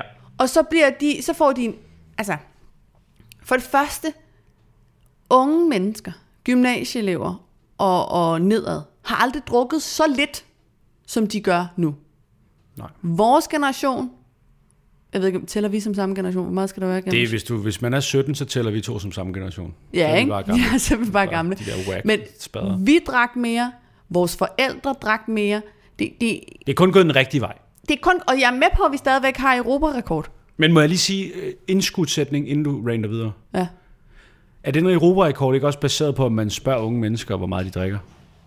Jo, Kunne det tænkes, at det var mere socialt acceptabelt for unge mennesker at sige, at de drikker i Danmark, end i lande, hvor det ikke er lovligt? For ja, så de i virkeligheden har et sundere forhold Så til alkohol over en bred et- kamp. Og er mere ærlige omkring det, Ja. end folk i lande, hvor man ikke må, men gør det alligevel. Jeg synes ikke, at det er fejlagtigt at kigge på den danske alkoholkultur. Overhovedet ikke. Der er et voldsomt alkoholforbrug, og Men der det er er også ikke et kun de sindssygt forhold til alkohol. Ja, ja. Altså, øh, i Jylland, hvor min mor bor, og vi har nogle bekendte, da jeg fyldte, jeg tror, jeg blev konfirmeret som 13-årig, Mm. der var kutumen, øh, så, måtte, så skulle jeg drikke alkohol til Du familiefester. skulle. Nej, men du ved, jeg fik tilbudt det. Jeg og fik det, lov. Jeg fik lov at drikke et glas og det blev sådan lidt, hvorfor gør du ikke det? Og jeg har aldrig nogensinde drukket alkohol med min familie. Ingen engang til min egen konfirmation. Jeg har hørt flere sige sådan, så drikker jeg pisstiv til min konfirmation, og så ørlede jeg. Sådan. Aldrig, om jeg har drukket mig fuld foran min mor. Jeg har røget på et tidspunkt, jeg har heller aldrig nogensinde røget foran min mor. Altså, der er mange ting, jeg har holdt fra hende, og det er med på at ikke nødvendigvis giver en sund kultur. Men den anden der, hvor man køber øh, pallevis af mokrej, mm. for at de unge også kan få noget alkohol, de gider at drikke. Mm. Det, det er jo problematisk. Og, og Ja, den ja. tendens, som jeg... Og jeg har kun mødt den i Jylland, den er formentlig alle mulige andre steder, men den der med, jeg kan godt køre hjem. Jeg skulle da ikke fuld, jeg kan sagtens køre hjem. ja, ja. Nå, Den... Vi har et meget usundt forhold til alkohol. Det har vi, og det skal Men vi vi kan ikke tørre den af på de unge bare. Nej, det kan vi kraftet med mig ikke. Og selv, øh, jeg vokset op i sådan en meget mere liberal øh, alkoholkultur på uddannelsessteder. Selv os, selv vi, vi gemte sgu da alkohol ude i buskene. Ja. Og gik ud, så skal jeg lige ud og trække noget luft, og så drak man sådan Jamen, prøv at små jeg, jeg, jeg, jeg, så- jeg, jeg er ikke det gode eksempel her. Altså, Jeg, jeg synes, det er så fint, at vi begynder at gøre noget ved cigaretter og sådan noget. Det kan jeg også sagtens sige nu, når jeg selv har med at ryge. Men jeg, synes simpelthen også, at man skal have lov at drikke sig fuld. Jeg er bare ikke sikker på, at vi lærer vores unge... Og, altså, det vi burde have fokus på, var at give dem et sundt forhold til alt... Festkultur i det hele taget. Ja, Med alt, hvad det indebærer. Ja. Så måske var det ikke verdens bedste idé, at du drikker dig fra sans og samling i en situation, der er farlig. Altså, du skal ikke køre hjem, for eksempel. Det er ikke smart. Du skal ikke hænge ud af en øh, studentervogn Men ved du hvad? og få et firkantet hak i hugen, fordi du skal igennem 30 genstande, for det er et projekt. Altså, Alle siger, at Jeppe drikker, Men ingen spørger, hvorfor, ikke? Hvorfor? Ja. og det er jo evigt aktuelt. Ja, nå, det var også bare lige noget, jeg skulle af med, synes, det er så fucking irriterende. Vi gør det hele tiden. Mm. Det er de unge, det er de unge. Hvad med de unge? Vi har jo samme unge generation, Ja. vi, der aldrig har været mere presset på uddannelsessituationen. Det har aldrig været mere pæset fra staten af, at man skal igennem uddannelse så hurtigt som muligt, fordi man skal bare ud og generere øh, skat, og, og, og, og I får det faktisk også gratis. Og hvad fanden var det, Danske Bankdirektøren sad og sagde i Nej, går det var, i Deadline? det var ikke direktøren, det var Jeg er fucking ligeglad for Danske Bank, og han skulle bare lukke fucking chefstrateg, tror jeg. Eller sådan noget. Chefstrateg, så det er ham, der har besluttet sig for, at man skal indkræve gæld, der ikke passer. Og... Nej, jeg ved ikke, hvad det var. Jeg kan ikke huske det. Nej, okay. Men, øh, det var i hvert fald et lidt øh, bold statement fra en mand, der arbejder for en af de mest korrupte virksomheder i dansk historie. Jeg så også, at han var ude jeg tror, jeg er blevet misforstået. Ja, det- mm, det er klart. Øh, nå, en uh, anden mail, jeg har fået. Og der er ikke andet end ros i den, så jeg ved ikke rigtigt, om det er lidt for selvsmagende at sidde og læse den højt. Om vi bare øh... skulle læse den for os selv i aften. Hvis det kun er ros og ikke har noget med noget at gøre, så synes jeg bare, vi skal læse den selv. Og så svare på den, så vedkommende kan se, at vi har læst den. Ved du hvad? Det er det, vi gør. Det er det, vi gør. Jeg vil bare gerne lige sige tak. Tak for beskeden. Så er der Instagram Alarm. Ja, hvad sker der derinde? Der sker sgu alt muligt. Muligt, muligt, muligt. Åh, oh, endnu en om det der øh, komplementere ting. Ja. For omkring fem år siden købte jeg et par sko hos Adidas, som man selv kunne designe. Formen var selvfølgelig givet, men farver og mønstre på forskellige dele af skoen skulle bestemmes. De kostede det hvide og øjnene, og jeg måtte vente i to måneder, før jeg fik dem. En af de første dage, jeg havde dem på, kom en kvinde hen til mig ved et busstopsted og sagde, fede sko! Hold kæft, hvor blev jeg glad og lidt stolt. Så min mening, øh, som ingen har bedt om bevares, er, at det, man skal sgu bare sige det. Folk bliver glade. Det er, er fedt at høre, og en gennemgående ting her er kvinder, der roser andre kvinder i offentlighed. A-okay. Ja. Ja, jeg tror, den er lidt mere... Man lidt skal mere nok veje gråzone. sine ord lidt mere. Der er forskel på som mand at gå hen og sige til en kvinde, hey, fede sko, mand. Nå, jeg skal videre. Og Men... så på at sige, hey, fede sko, de ville se godt ud på min soveværelsesgulv. Mens jeg knippede dig, så kunne vi kigge på dine sko. Skal du også med sex af? Ved du, hvad man siger om øh, to fingre i kussen, så kører bussen. Øh. Så kan man jo lade være med at sige det på den måde. Tror du, der er en journalist fra TV2, der er i tvivl om, der var forskel på de to ting, du lige sagde der? Ja. Og, og måske vi kan Ej. Martin, prøv lige at give nogle eksempler på, hvordan man roser en kvindes sko, uden at ville voldtage hende først. Kan jeg lige prøve at give nogle eksempler på lyde? Skal også sige en Adidas lyd. Må jeg høre? Ja, så er du... Øh... Ros er godt, men kontekst. Ja, men prøv at høre. En, hvis en mand kommer og sagde til en kvinde, og det er jo også, nu kører vi jo også ud i sådan en helt Flotte heteronormativ idé. Flotte fordi patter, hvis en du. kvinde giver en anden kvinde øh, et kompliment, kan der jo sagtens have seksuelle undertoner. Vi er jo ikke kun... Øh, Ja, ja, nej, nej, I er da ikke kun et, øh, et, et fødedyr, vel? I er da Nå, også men- men... seksuelle frigjorte væsener. Der, Ja, altså fordi der findes jo andet end heteroseksuelle mennesker. Hvad for i verden. Jo, men det, jeg ved godt, det er noget Ej. helt nyt. Det er noget helt nyt og det spændende. gider jeg ikke snakke om i den her podcast. Det er fandme ulækkert og unaturligt, altså. Jeg tror desværre heller ikke, vi har så bred et, øh, en lytterskab. Jeg tror, vi er lidt meget heteronormative. Hvis du er homoseksuel i podcast, så vil vi gerne øh, have dig til at skrive ind. Og hvis du er jøde, må du også gerne. Vi skal til at lave et register nemlig over øh, lytter i meget speci- vi skal, være, vi skal lige have registreret alle sammen. Skriv ind. Øh, Det er nå. mest mit projekt, men det er vigtigt. Der er en, øh, en lytter, der har øh, skrevet til os, at øh, lytter har hørt vores snak om øh, Comedy Galaen, og specifikt hvordan Martin fortalte, at han var ved at vælte ind i et bord, da han rejste sig for at klappe af Sofie Lindes tale. Og øh, så vil vores lytter bare sige, bare med den besked øh, sige, at hvis man kigger rigtig godt efter i klippet, og så har øh, lytteren sat Ah. et link, så kan man faktisk godt se det. Hey! Jeg havde virkelig håbet, de ville klippe ud om det. Nå, men det er godt, men jeg står ved det. Nej, men, men der står også, hvis man ser virkelig godt efter, Ja, ja. så man skal næsten vide det. Men, øh, Men det var bare... Men altså, vi skal også lige sige, jeg sad lige ved siden af dig og bemærkede det ikke. du, det er i hvert fald løgn. Nå, Du kiggede over på mig og sagde, slap dig af. gjorde det? Det er helt vredt, som om vi var et ægte par på 60, og jeg Men lige havde blameret også. mig og råbt et eller andet efter uh, Lisbeth Dahl eller sådan noget. Nå, Sådan helt, hey Martin, hvorfor skal du sidde der med dine... oh, du fylder. Det er min dag. ja, men, Men jeg det vidste var... det også godt selv, det var et uheld for fanden. Ja, Jeg ville bare have rejst mig op og klappet Ja, som en værdig så. herre. ja som en Men så var det en stol for hård at skubbe tilbage med mine små fragile ben. Og så fløj jeg forud, forudstrøms. Det er der ikke noget, der hedder, men de er brugerord, jeg selv finder på. Det må du også gerne. Tak. Sproget er dynamisk. Anyways. En anden lytter har skrevet, nu taler I jo tit om amerikanske og engelske komikere, og vil lige høre, hvad I egentlig synes om de mere kendte komikere. Som får rigtig meget eksponering i tv'et. For eksempel Kevin Hart og Ricky Gervais. Er de så gode, som de virker, eller er det på grund af film og tv-serier, at de er så kendte? Øh, by the way, Ricky Gervais virker til at være lige efter Martins hjerte. Han er meget provokerende og skarp. Ja, altså, jeg synes jo, Ricky Gervais er sindssygt god. Men jeg synes ikke nødvendigvis, alt hans stand-up er sindssygt godt. Nej, Jeg synes, jeg kan nærmest ikke komme i tanke om noget, han har lavet i nyere tid, der ikke er virkelig godt. Altså, han er virkelig dygtig. Og han er en dygtig komisk skuespiller. ja. Og øh, jeg synes også, at hans roasts til, øh, hvad har det været? Hans værtschancer til Jamen, Golden Globe. Er det Golden Globes? Ja, Det er jo også sindssygt flot. Han er virkelig god. Han er et gudsbenået komisk talent. Men jeg er ikke nødvendigvis på røven over alt hans stand-up. Det er, Nej. ikke, det er ikke, dermed ikke sagt, at jeg ikke synes, at, der, at han har lavet godt stand-up. Det er slet ikke det, jeg siger. Jeg siger bare, at nogle gange er det ikke det, der fanger mig mest ved det. Fordi det nemlig nogle gange... I hvert fald det seneste show, jeg så med ham, det blev lidt for meget. Jeg har, Humanity. jeg har haft nogle diskussioner på Twitter, og ja. Nu skal I høre, hvorfor jeg synes, folk er latterlige ja. det, det var bare sådan ikke så spændende, som det han ellers har lavet, synes jeg. Men jeg synes, han er virkelig god. Kevin Hart på den anden side har jeg kun set meget lidt med for lang tid siden, øh, og har aldrig været sønderligt imponeret over. Og han er en af dem der, jeg aldrig har forstået, hvorfor er så gigantisk, som han er.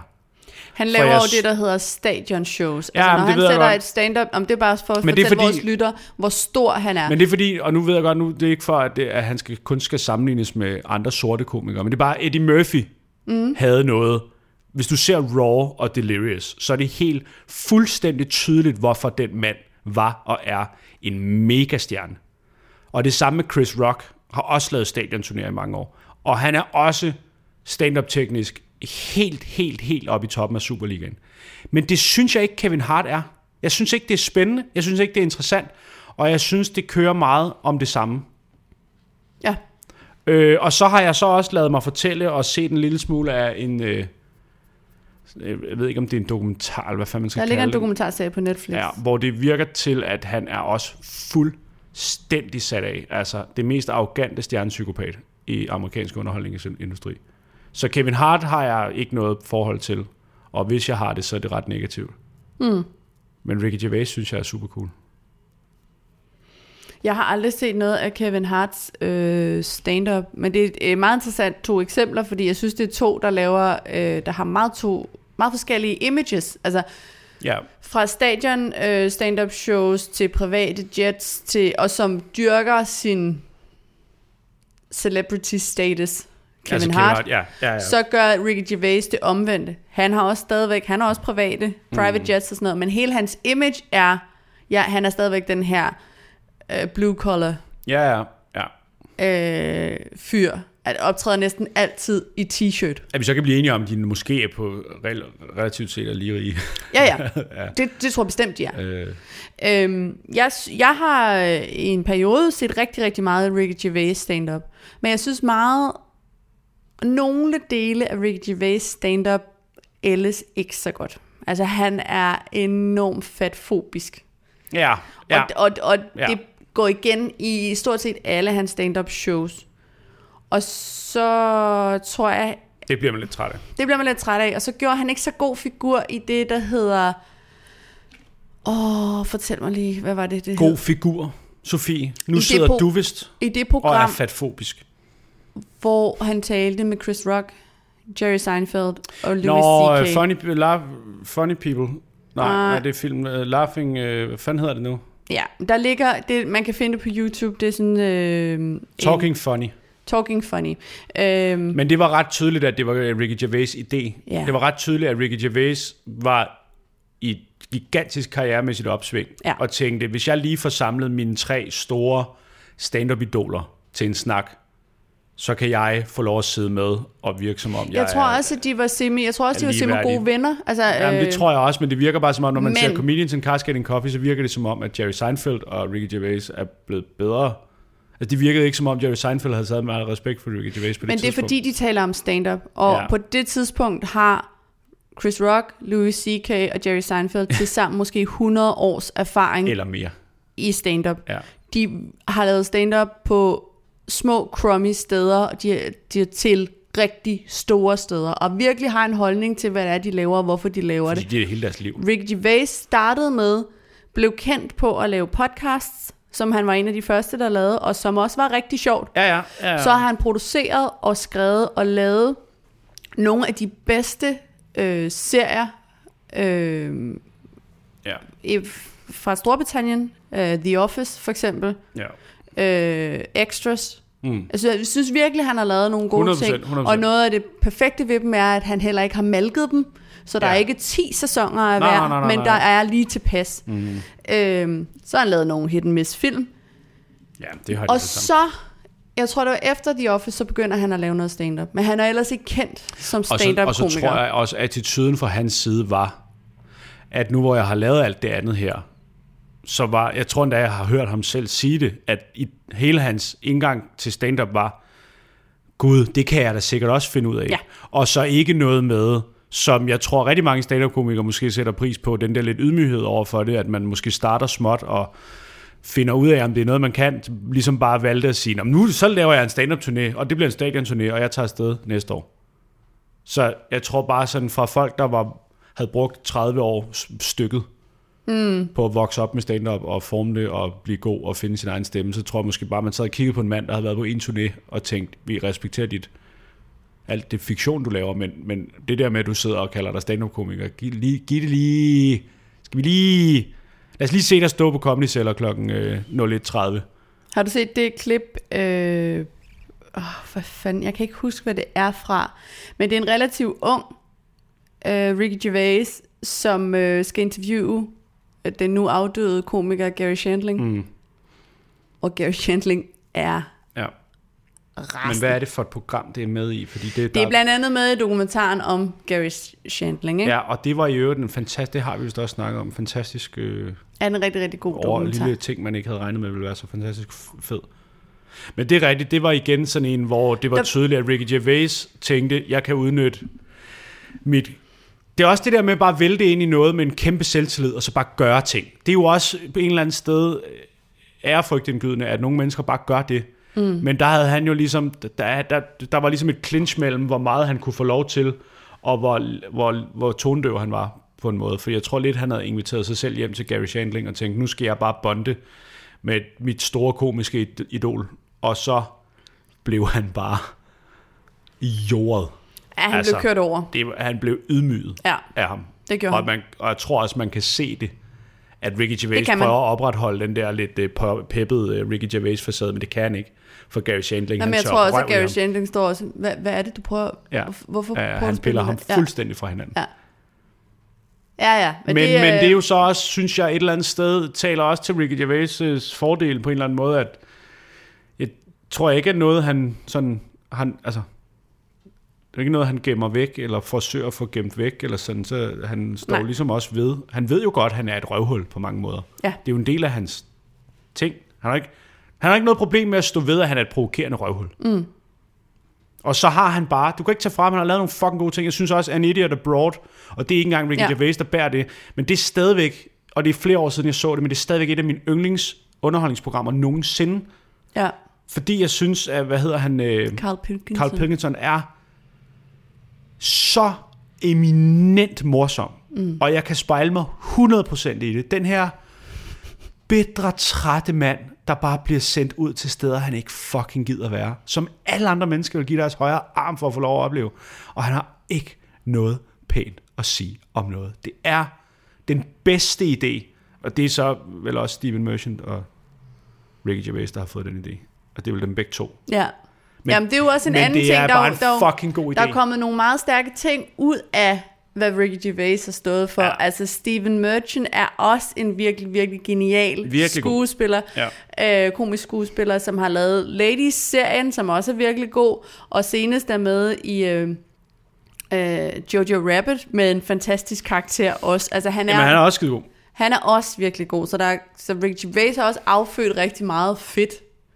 Også ja, så selvom det man er ikke det hele taget det, der er, tror jeg er forskellen på de to, hvis vi skal vende tilbage til spørgsmålet. For mig er Kevin Hart sådan, han er en del af sådan en øh, stand-up, del af stand-up-kulturen, der ikke rigtig siger mig noget, som handler mere om at være fed med de fede, og vise, hvor rockstar-agtigt et liv man lever. Mm. Men dybest set ikke fagligt være særlig dygtig. Øh, og så er Ricky Gervais det modsatte.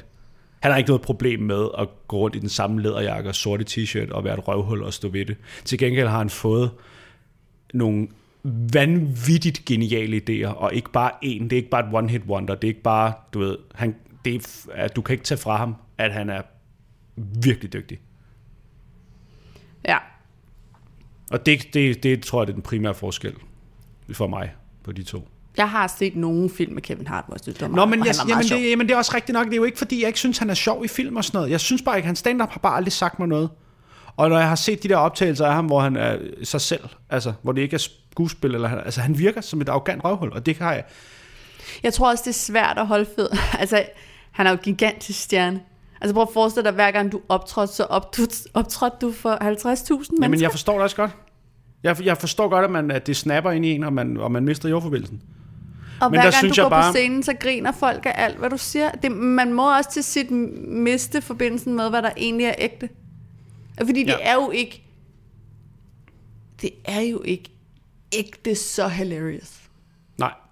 siger jeg, uden Ja, at have set altså- så frygtelig meget af det. Men jeg har set næsten ikke noget af det. Nej. Ja, nå. Det er også lige Jeg meget. ved ikke, om det var et svar på noget som Nej. helst, og man må da dyrke dem. Jeg ved, jeg skulle da heller ikke. Men- Man skal da se det, man har lyst til. Ja, fuldstændig. Øhm, nu var vi i gang med at tale om nogen. Mm. Så er der Mhm. en lytter, der har spurgt, om vi havde lyst til at tale om, eller mestendels vil de gerne høre, hvad, hvad, hvad du synes. Nå, okay. Er der en mulighed for, at øh, vi kan sætte Martin til at tale lidt om Sasselines Instagram-aktivitet den seneste uge eller to? Og der er der jo, øh, for at opdatere alle, det er, jo, det er den Sasseline. ja. Emmanuel Drejer Det kan vi fra, jo begge øh, to fra dele. Soap. Det kan vi jo begge to tale om. Altså, først og fremmest vil jeg sige, der, jeg, har, jeg lever simpelthen mit liv på den måde, at jeg følger faktisk ikke Sasseline på Instagram. Ja, så er det ude. Øh, jeg følger faktisk heller ikke folk som Fie Laursen. Så jeg er faktisk gået op for mig, at der er en kæmpe del af... Hvad var det? Var det din mave? Ja. Det lød som en lille barn, der råbte ned i en kælder.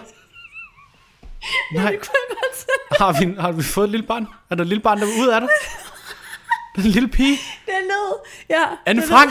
Anne Frank! Undskyld! Det vi sagde om jøderne! Det var, ikke- det var ikke med vilje. Hvad fanden var det? Undskyld, det var ikke. Hold, men, det, øh, det lød, jeg tænkte, var det Valter, eller hvad fanden er det ud et sted? Nå, det er også lige meget. Nå, men det er da bare, sådan er det, sådan lyder kroppen. Kroppen er fundet. Sådan lyder kroppen. Your ja. body is a wonderland, Ja, det, tror jeg, John Mayer sang. Og det var om dig. Din krop er et spøgelseshus, tror jeg. ja, det tror jeg det også. Det er meget sandheden.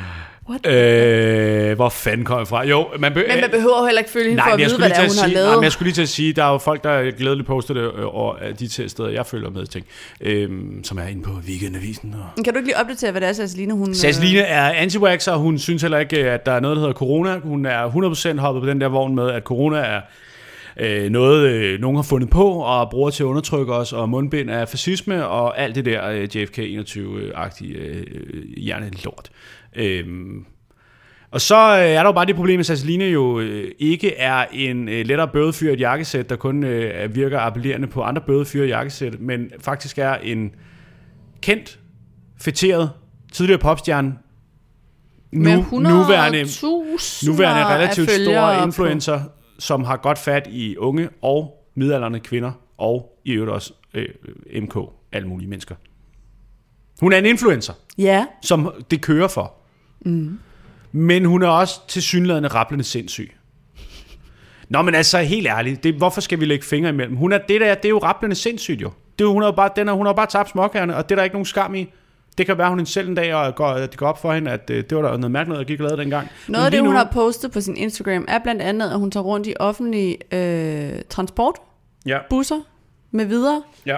og øh, fortæller, hun lyver over for Hun siger til buschaufførerne. de unge piger, at de ikke behøver mundbind på, for eksempel. Ja, ja, det sidder hun og siger inde i busserne, men så lyver hun også over for buschaufførerne og siger, at hun har vejrtrækningsproblemer, og derfor ikke behøver at gå med mundbind, fordi mm. det er jo et forbehold, der er i, det, øh, i den regel, der er lige nu om Ja, ja. mundbind i Ja, øh, okay. offentlig transport. Mm. Men jeg ved ikke, hvad min holdning til det er. Min holdning er, at jeg til at starte med ikke forstår, hvorfor der er så mange mennesker, der følger de her mennesker på internettet. Og det er mig, der er gammel og dum. men jeg forstår det ikke. Fordi hvad er det, hvis, hvis ikke corona var sket, hvad var det så, I følte hende for? Altså, hvad, hvad, hvad er det? Er det, er det nomologien? Er det, er det anti attituden Er det, øh, er det få, øh, ting sprøjtet i dine læber? Altså, hvad, hvad er det? Hvad er det, I ved med de her mennesker? Det, det er mennesker, der var relevant engang, og nu krampagtigt øh, klamrer sig til opmærksomhed med at gøre det ene mere vanvittige øh, ting, den mere vanvittige ting efter den anden, efter amerikansk forbillede. Og det hele fører tilbage til en, øh, hvad, 20 år gammel reality-serie om en øh, kendisklan i USA, som alle åbenbart synes er relevante, fordi den ene er gift med en rapper, og den, øh, den tredje er... Altså, hvad fanden er det for en verden, I lever i? Lad dog være med at følge de fucking mennesker. De har ikke noget fornuftigt at sige. Det er fucking lort. Det er luft. Det er McDonald's-mad i, på menneskeben. Fuck det nu. Altså, fuck hvad hun synes. Det er jo det er for åndssvagt. Det er det rigtige... Altså man kan starte med at være at følge det. Jeg forstår. Det er det samme... Et eller andet sted bliver jeg får den samme reaktion, som når folk bliver farvet over, hvad Fie Larsen laver. Men lad være med at følge Fie Larsen for helvede. Det er jo synd for dem jo. Det er jo, det er jo, det er jo, det er jo, det er jo et freak, det er jo moderne freak show. Det er jo fuldstændig ligesom reality-tv. Ej, lige følge med. Nej, det skal du faktisk ikke. Du er med til at blæse et fænomen kunstigt op. De, de, alle de her, der kalder sig influencer, de er kun influencer, fordi de har et højt tal stående under følgere på Instagram. Fordi brands og tv-kanaler og produktionsselskaber og forbrugere bliver ved med at tro, at de er relevante, og de er kun relevante, fordi der er mange, der følger dem. Men hvis en 50% af dem, der følger dem, følger dem, fordi de synes, de er latterlige, så er I med til at puste et fænomen op, der ikke er andet end en fucking brændskid, altså. Lad nu være med at følge det. Fuck, hvad Sasseline mener. Hun har, altså, hvad, hvad fuck skal jeg bruge det til? Mm. Vælg det, lad være med at følge det, og så må vi sgu da håbe, at myndighederne giver hende en fucking bøde, altså. Hun er bare en idiot, der opfordrer til den mest åndssvage form for civil ulydighed nogensinde. Det er, det er også det, der er så mærkeligt ved det der øh, øh corona er et hoax. Hvis I absolut skal være kritiske, hvad så med at være kritiske over for alle mulige andre ting? Hvad med at fucking læse en avis, i stedet for at finde et eller andet meme på Instagram, eller hoppe på et eller andet hoax, der er lavet af kendiser i USA, som også er irrelevante. Altså, brug nu fucking hjernen, mand. I kalder jer kritisk tænkende, men der er sgu da ikke noget kritisk tænkende over at dele det der lort. Altså, de vil kontrollere os med mundbind.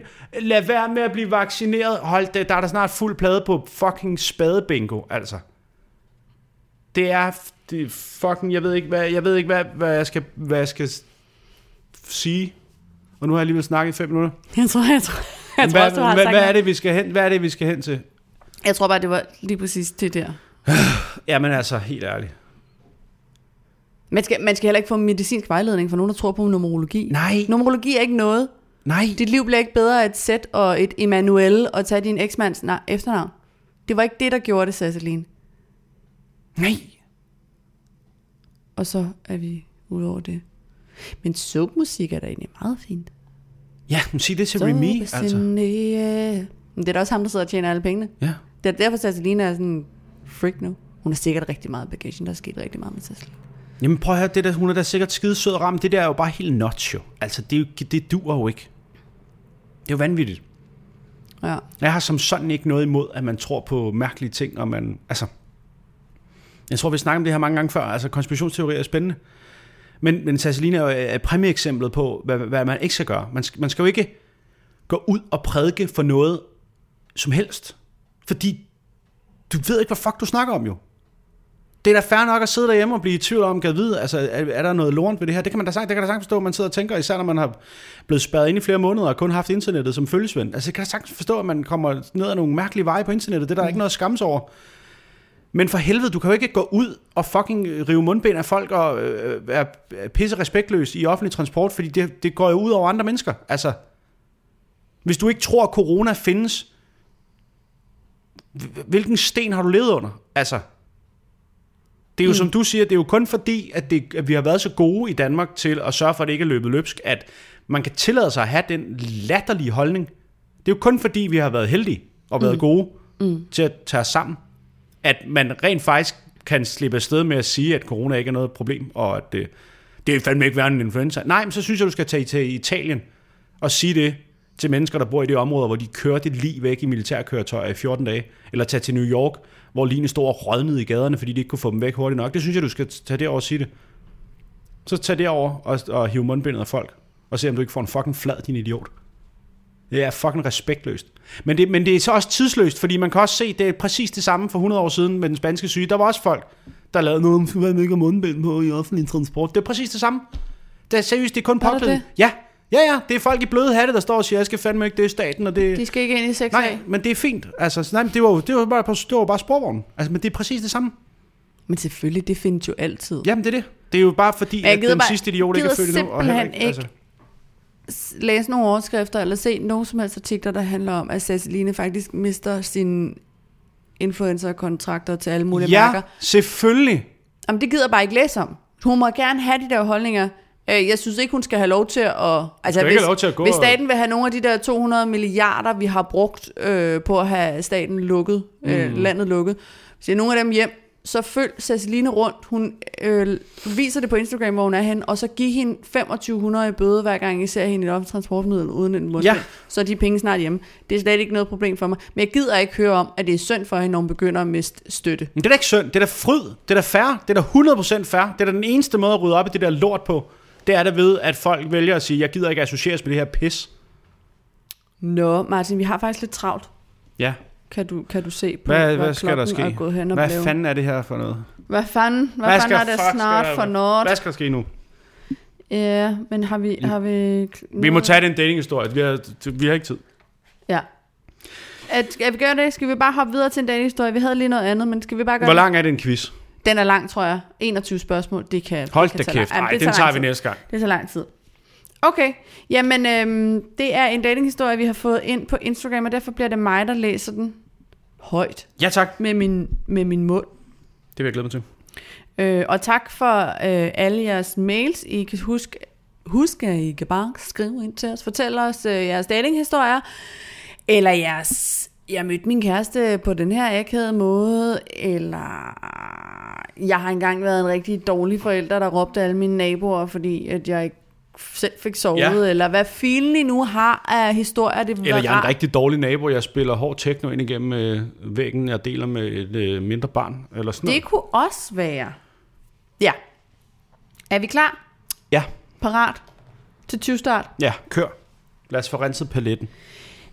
Jeg havde mødt en fyr på Tinder. Han virkede meget sød, og første date var god. Vi besluttede, at vi ville på en anden date, og han, in, han fik inviteret sig selv på mad hjemme ved mig. Han boede, hal, han boede halvanden times tid væk og kom derfor i bil. Han havde en flaske vin med, og jeg stoler på, at folk selv kan vurdere, hvor meget de kan tåle at drikke, når de skal køre. Derudover var han en høj mand, så jeg tænkte ikke over, at han drak et par glas. Da jeg så begynder at snakke om, snart er sgu i seng, og derved antyder, at han skal til at gå, fortæller han, at han har fået lidt for meget indenbords, og derfor ikke kan køre. Operator. Det er fandme ikke smooth, det er ulækkert. Nå, det er jo, det er jo Det er smooth og romantic. tæt på et overgreb. Nå. Han vil derfor høre, om han må overnatte, og jeg har slet ikke lagt op til noget i den retning. Men altså, jeg kan heller ikke have på samvittigheden, at han kører spritkørsel. Det viser sig så, at han har tøj og computer med i bilen. Hvis nu han skulle sove der. Er mænd, ikke?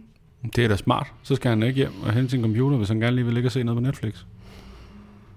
Jeg synes, det er ret mærkeligt, men jeg lader den fare. Jeg fortæller, at jeg har et online-møde klokken 9 morgen efter, der, så der skal han helst være ude, og det siger jeg et par gange, inden vi går i seng. Da vi kommer i seng, vil han gerne putte med mere, og det er jeg slet ikke interesseret i. Så jeg lægger mig så langt ude som muligt, og får minimal søvn, da han ikke forstår det. Ej, men du, godt, du kan godt høre, ikke? Som mand. Nogle jeg, gange. Jeg kan slet ikke høre det. Jeg synes ikke, der er noget problem med det der overhovedet. Okay. Jeg synes, det er helt fair. Prøv at høre, han har kørt langt. Han har taget vin med. Morgen efter står vi så op. Jeg siger igen, at jeg har et møde, så han skal ud inden. Og jeg siger det meget direkte, så ikke han forstår bare ikke mine hentydninger. Øhm, jeg ved ikke, hvad der går galt, men han går ikke. Derimod hiver han sin computer frem og siger, at han har et møde selv, og om det ikke er ok, han lige tager det, det er inden han kører. Okay, jamen det kan vel maks være 30 minutter, tænker jeg. Men nej. Efter en time siger han, at det, det tager altså nok til klokken 14-ish, så det er vel ok. Jeg er skide konfliktsky, så hvad gør man? Jeg skriver til en veninde og får hende til at lave det klassiske. Der er sket noget forfærdeligt! opkald. Så jeg er nødt til at køre med det samme. Jeg siger så, at jeg er nødt til at køre, hvortil han siger, at han bare kan vente. Han skal ikke noget alligevel. No shit, Sherlock. ikke nogen det havde jeg luret. Jamen lige præcis. Han er, han er blevet smidt ud. Han er blevet smidt ud. Sikkert for en tidligere kæreste, og nu skal han bare have et andet sted på. Nå, jeg får så smidt ham ud endelig, men han er ikke travlt. Og jeg står og stresser for at nå min, i godsøjne, akutte situation. Mm. Han fortæller mig så, at han virkelig har hygget sig og håber, vi snart skal ses igen, for det var bare en super hyggelig aften. Jeg fejrede ham bare af og kørte en tur rundt om blokken, mens jeg ventede på, at han kørte, så jeg kunne liste ind i min lejlighed igen. Ej, prøv at se nogle krumspring. Oh god. Om aftenen fik jeg så en besked om, at han håbede alt var ok, om vi skulle finde en ny dag. Det skete øh, sjovt nok ikke. Jeg fik fortalt ham, at jeg synes, det var super grænseoverskridende, og at det var for meget for mig. Fremover smider jeg folk ud, så de må sove rusen ud i bilen, hvis de får for meget. Det er fandme også i orden. Kæft. 100 procent. Hold kæft, hvor jeg synes, Men det er jo bare... ikke kun mænd, der laver den der. Det er jo altså, der findes jo altså også bare folk med latterlig dårlig situationsfornemmelse. Altså sådan en helt situationshandicap, som ikke forstår et vink med en vognstang. De findes jo altså også med bryster. Ja, men, det, men ja, det gør de formentlig, og jeg har ikke selv mødt dem, til jeg jo er Nå, du har ikke heteroseksuel kvinde. Okay. Jeg siger bare, lige præcis sådan der situation, ikke med nogen, der boede halvanden time væk, men med alle mulige andre undskyldninger for at Jeg sidder der og bliver i tvivl om, vi kun er kærester, fordi jeg ikke skrev, da du bad mig om det.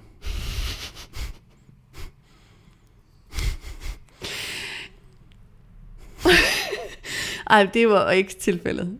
Du gik jo glædeligt, mens jeg stadigvæk lå og sov. Det er fordi, du lå og ude på toilettet. Jeg er lidt opkast. fordi du kunne få din lille joint med. Nu Ja. ja. du kunne stå meget tidligere op om morgenen og gå ud til Østerbro. Det er slet ikke noget problem. Slet ikke noget problem. Ej, men jeg synes det der... Nu er vi på den anden side, og vores lytter har skrevet, og alle har det godt og sådan noget, men jeg han synes faktisk, det er virkelig for meget. Om der er der heller ikke noget værre, end hvis man... Selv hvis, selv hvis det var rigtigt, Jamen, at du for- ved, man kommer til at sidde og hygge sig, og så drikker man et glas for meget, mm. og hov, jeg skulle have kørt hjem. Så siger man, ved du hvad, har du en luftmadras, eller må jeg lægge mig på sofaen? Jeg ved godt, det er super Ja, dårlig ja, ja, ja, ja, ja. Jamen, det er jo det, jeg mener. Det er jo også, men det er jo også bare socialt handicap. Nu er det, altså... Jeg, jeg, jeg, Hvor meget jeg tager det men sociale jeg- men jeg handicap tager- ligger i at have en Jeg- penis? Hold nu kæft. Prøv lige at styre dig. Jeg styrer. Penishader, penisracist. Kønsdelsracist, mand. Fuck, mand, du havde folk med pikke. Nej, mit store problem Jeg er, det er bare faktisk dem, jeg sige, godt kan lide. jeg skulle bare til at sige, jeg prøver, Rent på ingen måde, jeg prøver på ingen måde at sige, at det der ikke er en ubehagelig oplevelse. Men nogle gange er det jo også bare, det er jo også clinchet mellem at være konfliktsky, og så være sammen med et menneske, der til synlædende ikke forstår et vink med en vognstang. Altså, det er også bare ubehageligt, det der med, at man synes, man meget høfligt, tydeligt siger indirekte, hvad jeg godt kunne tænke mig, og den anden fuldstændig blank, bare sådan antager, at jamen, jeg kan da sagt, jeg kan da bare sove i din seng. Det kan da sagtens. Mm. Der vil jeg jo også mene, at man selv, altså selv tilbød, skal jeg ikke sove i den anden ende af huset. I et bur, eller et eller andet. Men Ej, men kan du ikke godt... Jo, okay. Så lad os... Jo, det, der er sikkert noget socialt handicap i den her type. Men når man så står og siger, hey, jeg har et møde, og det var rigtig fedt, hvis du var ude af vagten. ja, men det møde. forstår jeg så heller Så ikke, at bare man ikke blive forstår ved med det. at presse på og sige, men altså, jeg, tager, jeg har også lige et møde. Kan jeg lige tage det? Lige tage det møde Men, her ja, men jeg kan klokken- heller ikke lade være med at tænke på, øh, du ved, der er jo også bare nogle mennesker, der lever på en anden planet jo. Altså, det kan jo godt, Jeg har en akut situation. Ved du, Jeg kan bare blive og vente. Hvad? Jamen, det kan jo godt Ud være, jamen, det er det. for, det er også nogle gange, tror jeg, fordi du har for høje tanker om folk. Det kan jo godt være, at man bare er snot dum jo. Det kan jo godt være, at han har haft en helt anden oplevelse af situationen. Jeg synes ikke, det er høje, at have høje tanker om et andet menneske. At Nå, det synes jeg, du ikke? Og, og tænke, du forstår godt, at du er inde i mit hjem. Nej, men forstå, Og jeg mig, nu, dig forstå mig nu ret. Det kan jo være, at manden har troet, at det gik godt jo. Han har måske tænkt, det er den bedste date, jeg nogensinde har været på. Han har kun været på dårlige dates. Han har tænkt, hold kæft, mand, det kører det her. Han har slet ikke forstået det. Jamen selvfølgelig har Det er da han stadigvæk ubehageligt, og tænkt det, for han har jo ikke engang forstået, når hun siger, at du er sød og gå. Nå, men det er da også helt fucked. Det forstod han ikke Men Det engang. fatter jeg heller ikke, at man ikke forstår. Det, forstår, det vil jeg da heller ikke forstå. Jeg føler mig nærmest ikke engang ønsket, når jeg har fået at vide, at jeg skal blive. Altså. Så jeg forstår ikke, hvordan man kan vende sætningen, gider du skride til... Jamen, jeg, jeg kan bare blive hængende. Det Ja. ville da være skrevet længe før, der var blevet sagt det. Jeg ville da skrevet selv, hvis der blev sagt, gider du ikke blive, så sagde jeg, "Ej, jeg skal også være skal hjem. Jeg skal også hjem. Nej, det gør ikke noget. Nej. Jeg, jeg tager en bus, men Nej. jeg går et tog. Ja. Jeg så en cykel ligge i floden hernede. Den kan jeg bare tage. Det skal du ikke tænke på. Jeg sover bare under en dyne af visne blade. Nede i en grævlingbo. Ja. Så Men, jeg kan men, ikke men, men du har ret Altså, i, jeg har jo personligt ikke nogen erfaringer med at have slæbt en, øh, en kvinde eller en non-binær med hjem, og som heller ikke har fattet historien. Og selvfølgelig er der også en anden side af, af sagen. Jeg siger bare, jeg har også oplevet lignende, hvor man sådan til sidst tænker, hvad er, er, er dansk dit tredje sprog, eller hvad? Hvad? Men, Fuck, er du nu også racist-svin over for det, eller hvad? Skal man nu også... Øh... Det er bare basic danske Hold sætninger, kæft, som mand. ikke går ind wow, og vender. Wow, mand, siger jeg bare. Wow, hold det fest, mand. Rent blod i årene, var. Sig heil, mamacita. ja, ja. Nå, nå. Ja, Jamen, jeg er jo også med- øh, som sådan mod, modstander af Ja, omskæring, så må ikke jeg ja, også er du nazist. hader fucking alle, mand. Dit svin. Fascist-svin. Nå, Nå, Martin, skal men jeg skal smadre vi... din karriere? Øh, ja, men skal jeg smadre din? Ja, Skal vi smadre en andens karriere? lad os gøre Det har vi allerede gjort. Nu sætter jeg en outro på. It's true. Og så vil jeg gerne sige tak for i dag. Det var en fornøjelse at bruge hele dagen med dig. Det er sjældent, det sker. Det er sgu så sjældent. Lad os gøre det igen På fredag. lang tid. Ja. Øh, tak til alle jer, der lytter med. Husk at skrive ind på kontakt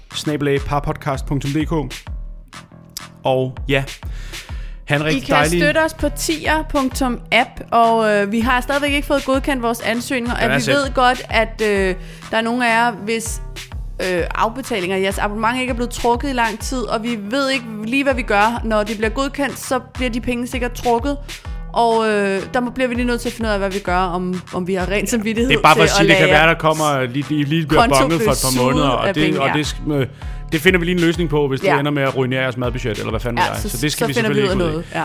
Tak fordi I lytter med. Vi smutter. Ha' en dejlig weekend. Og øh, husk, at øh, den bedste løsning er oftest den nemmeste løsning. Vi ses. Hvad var det? Det var øh, et råd. Perfekt.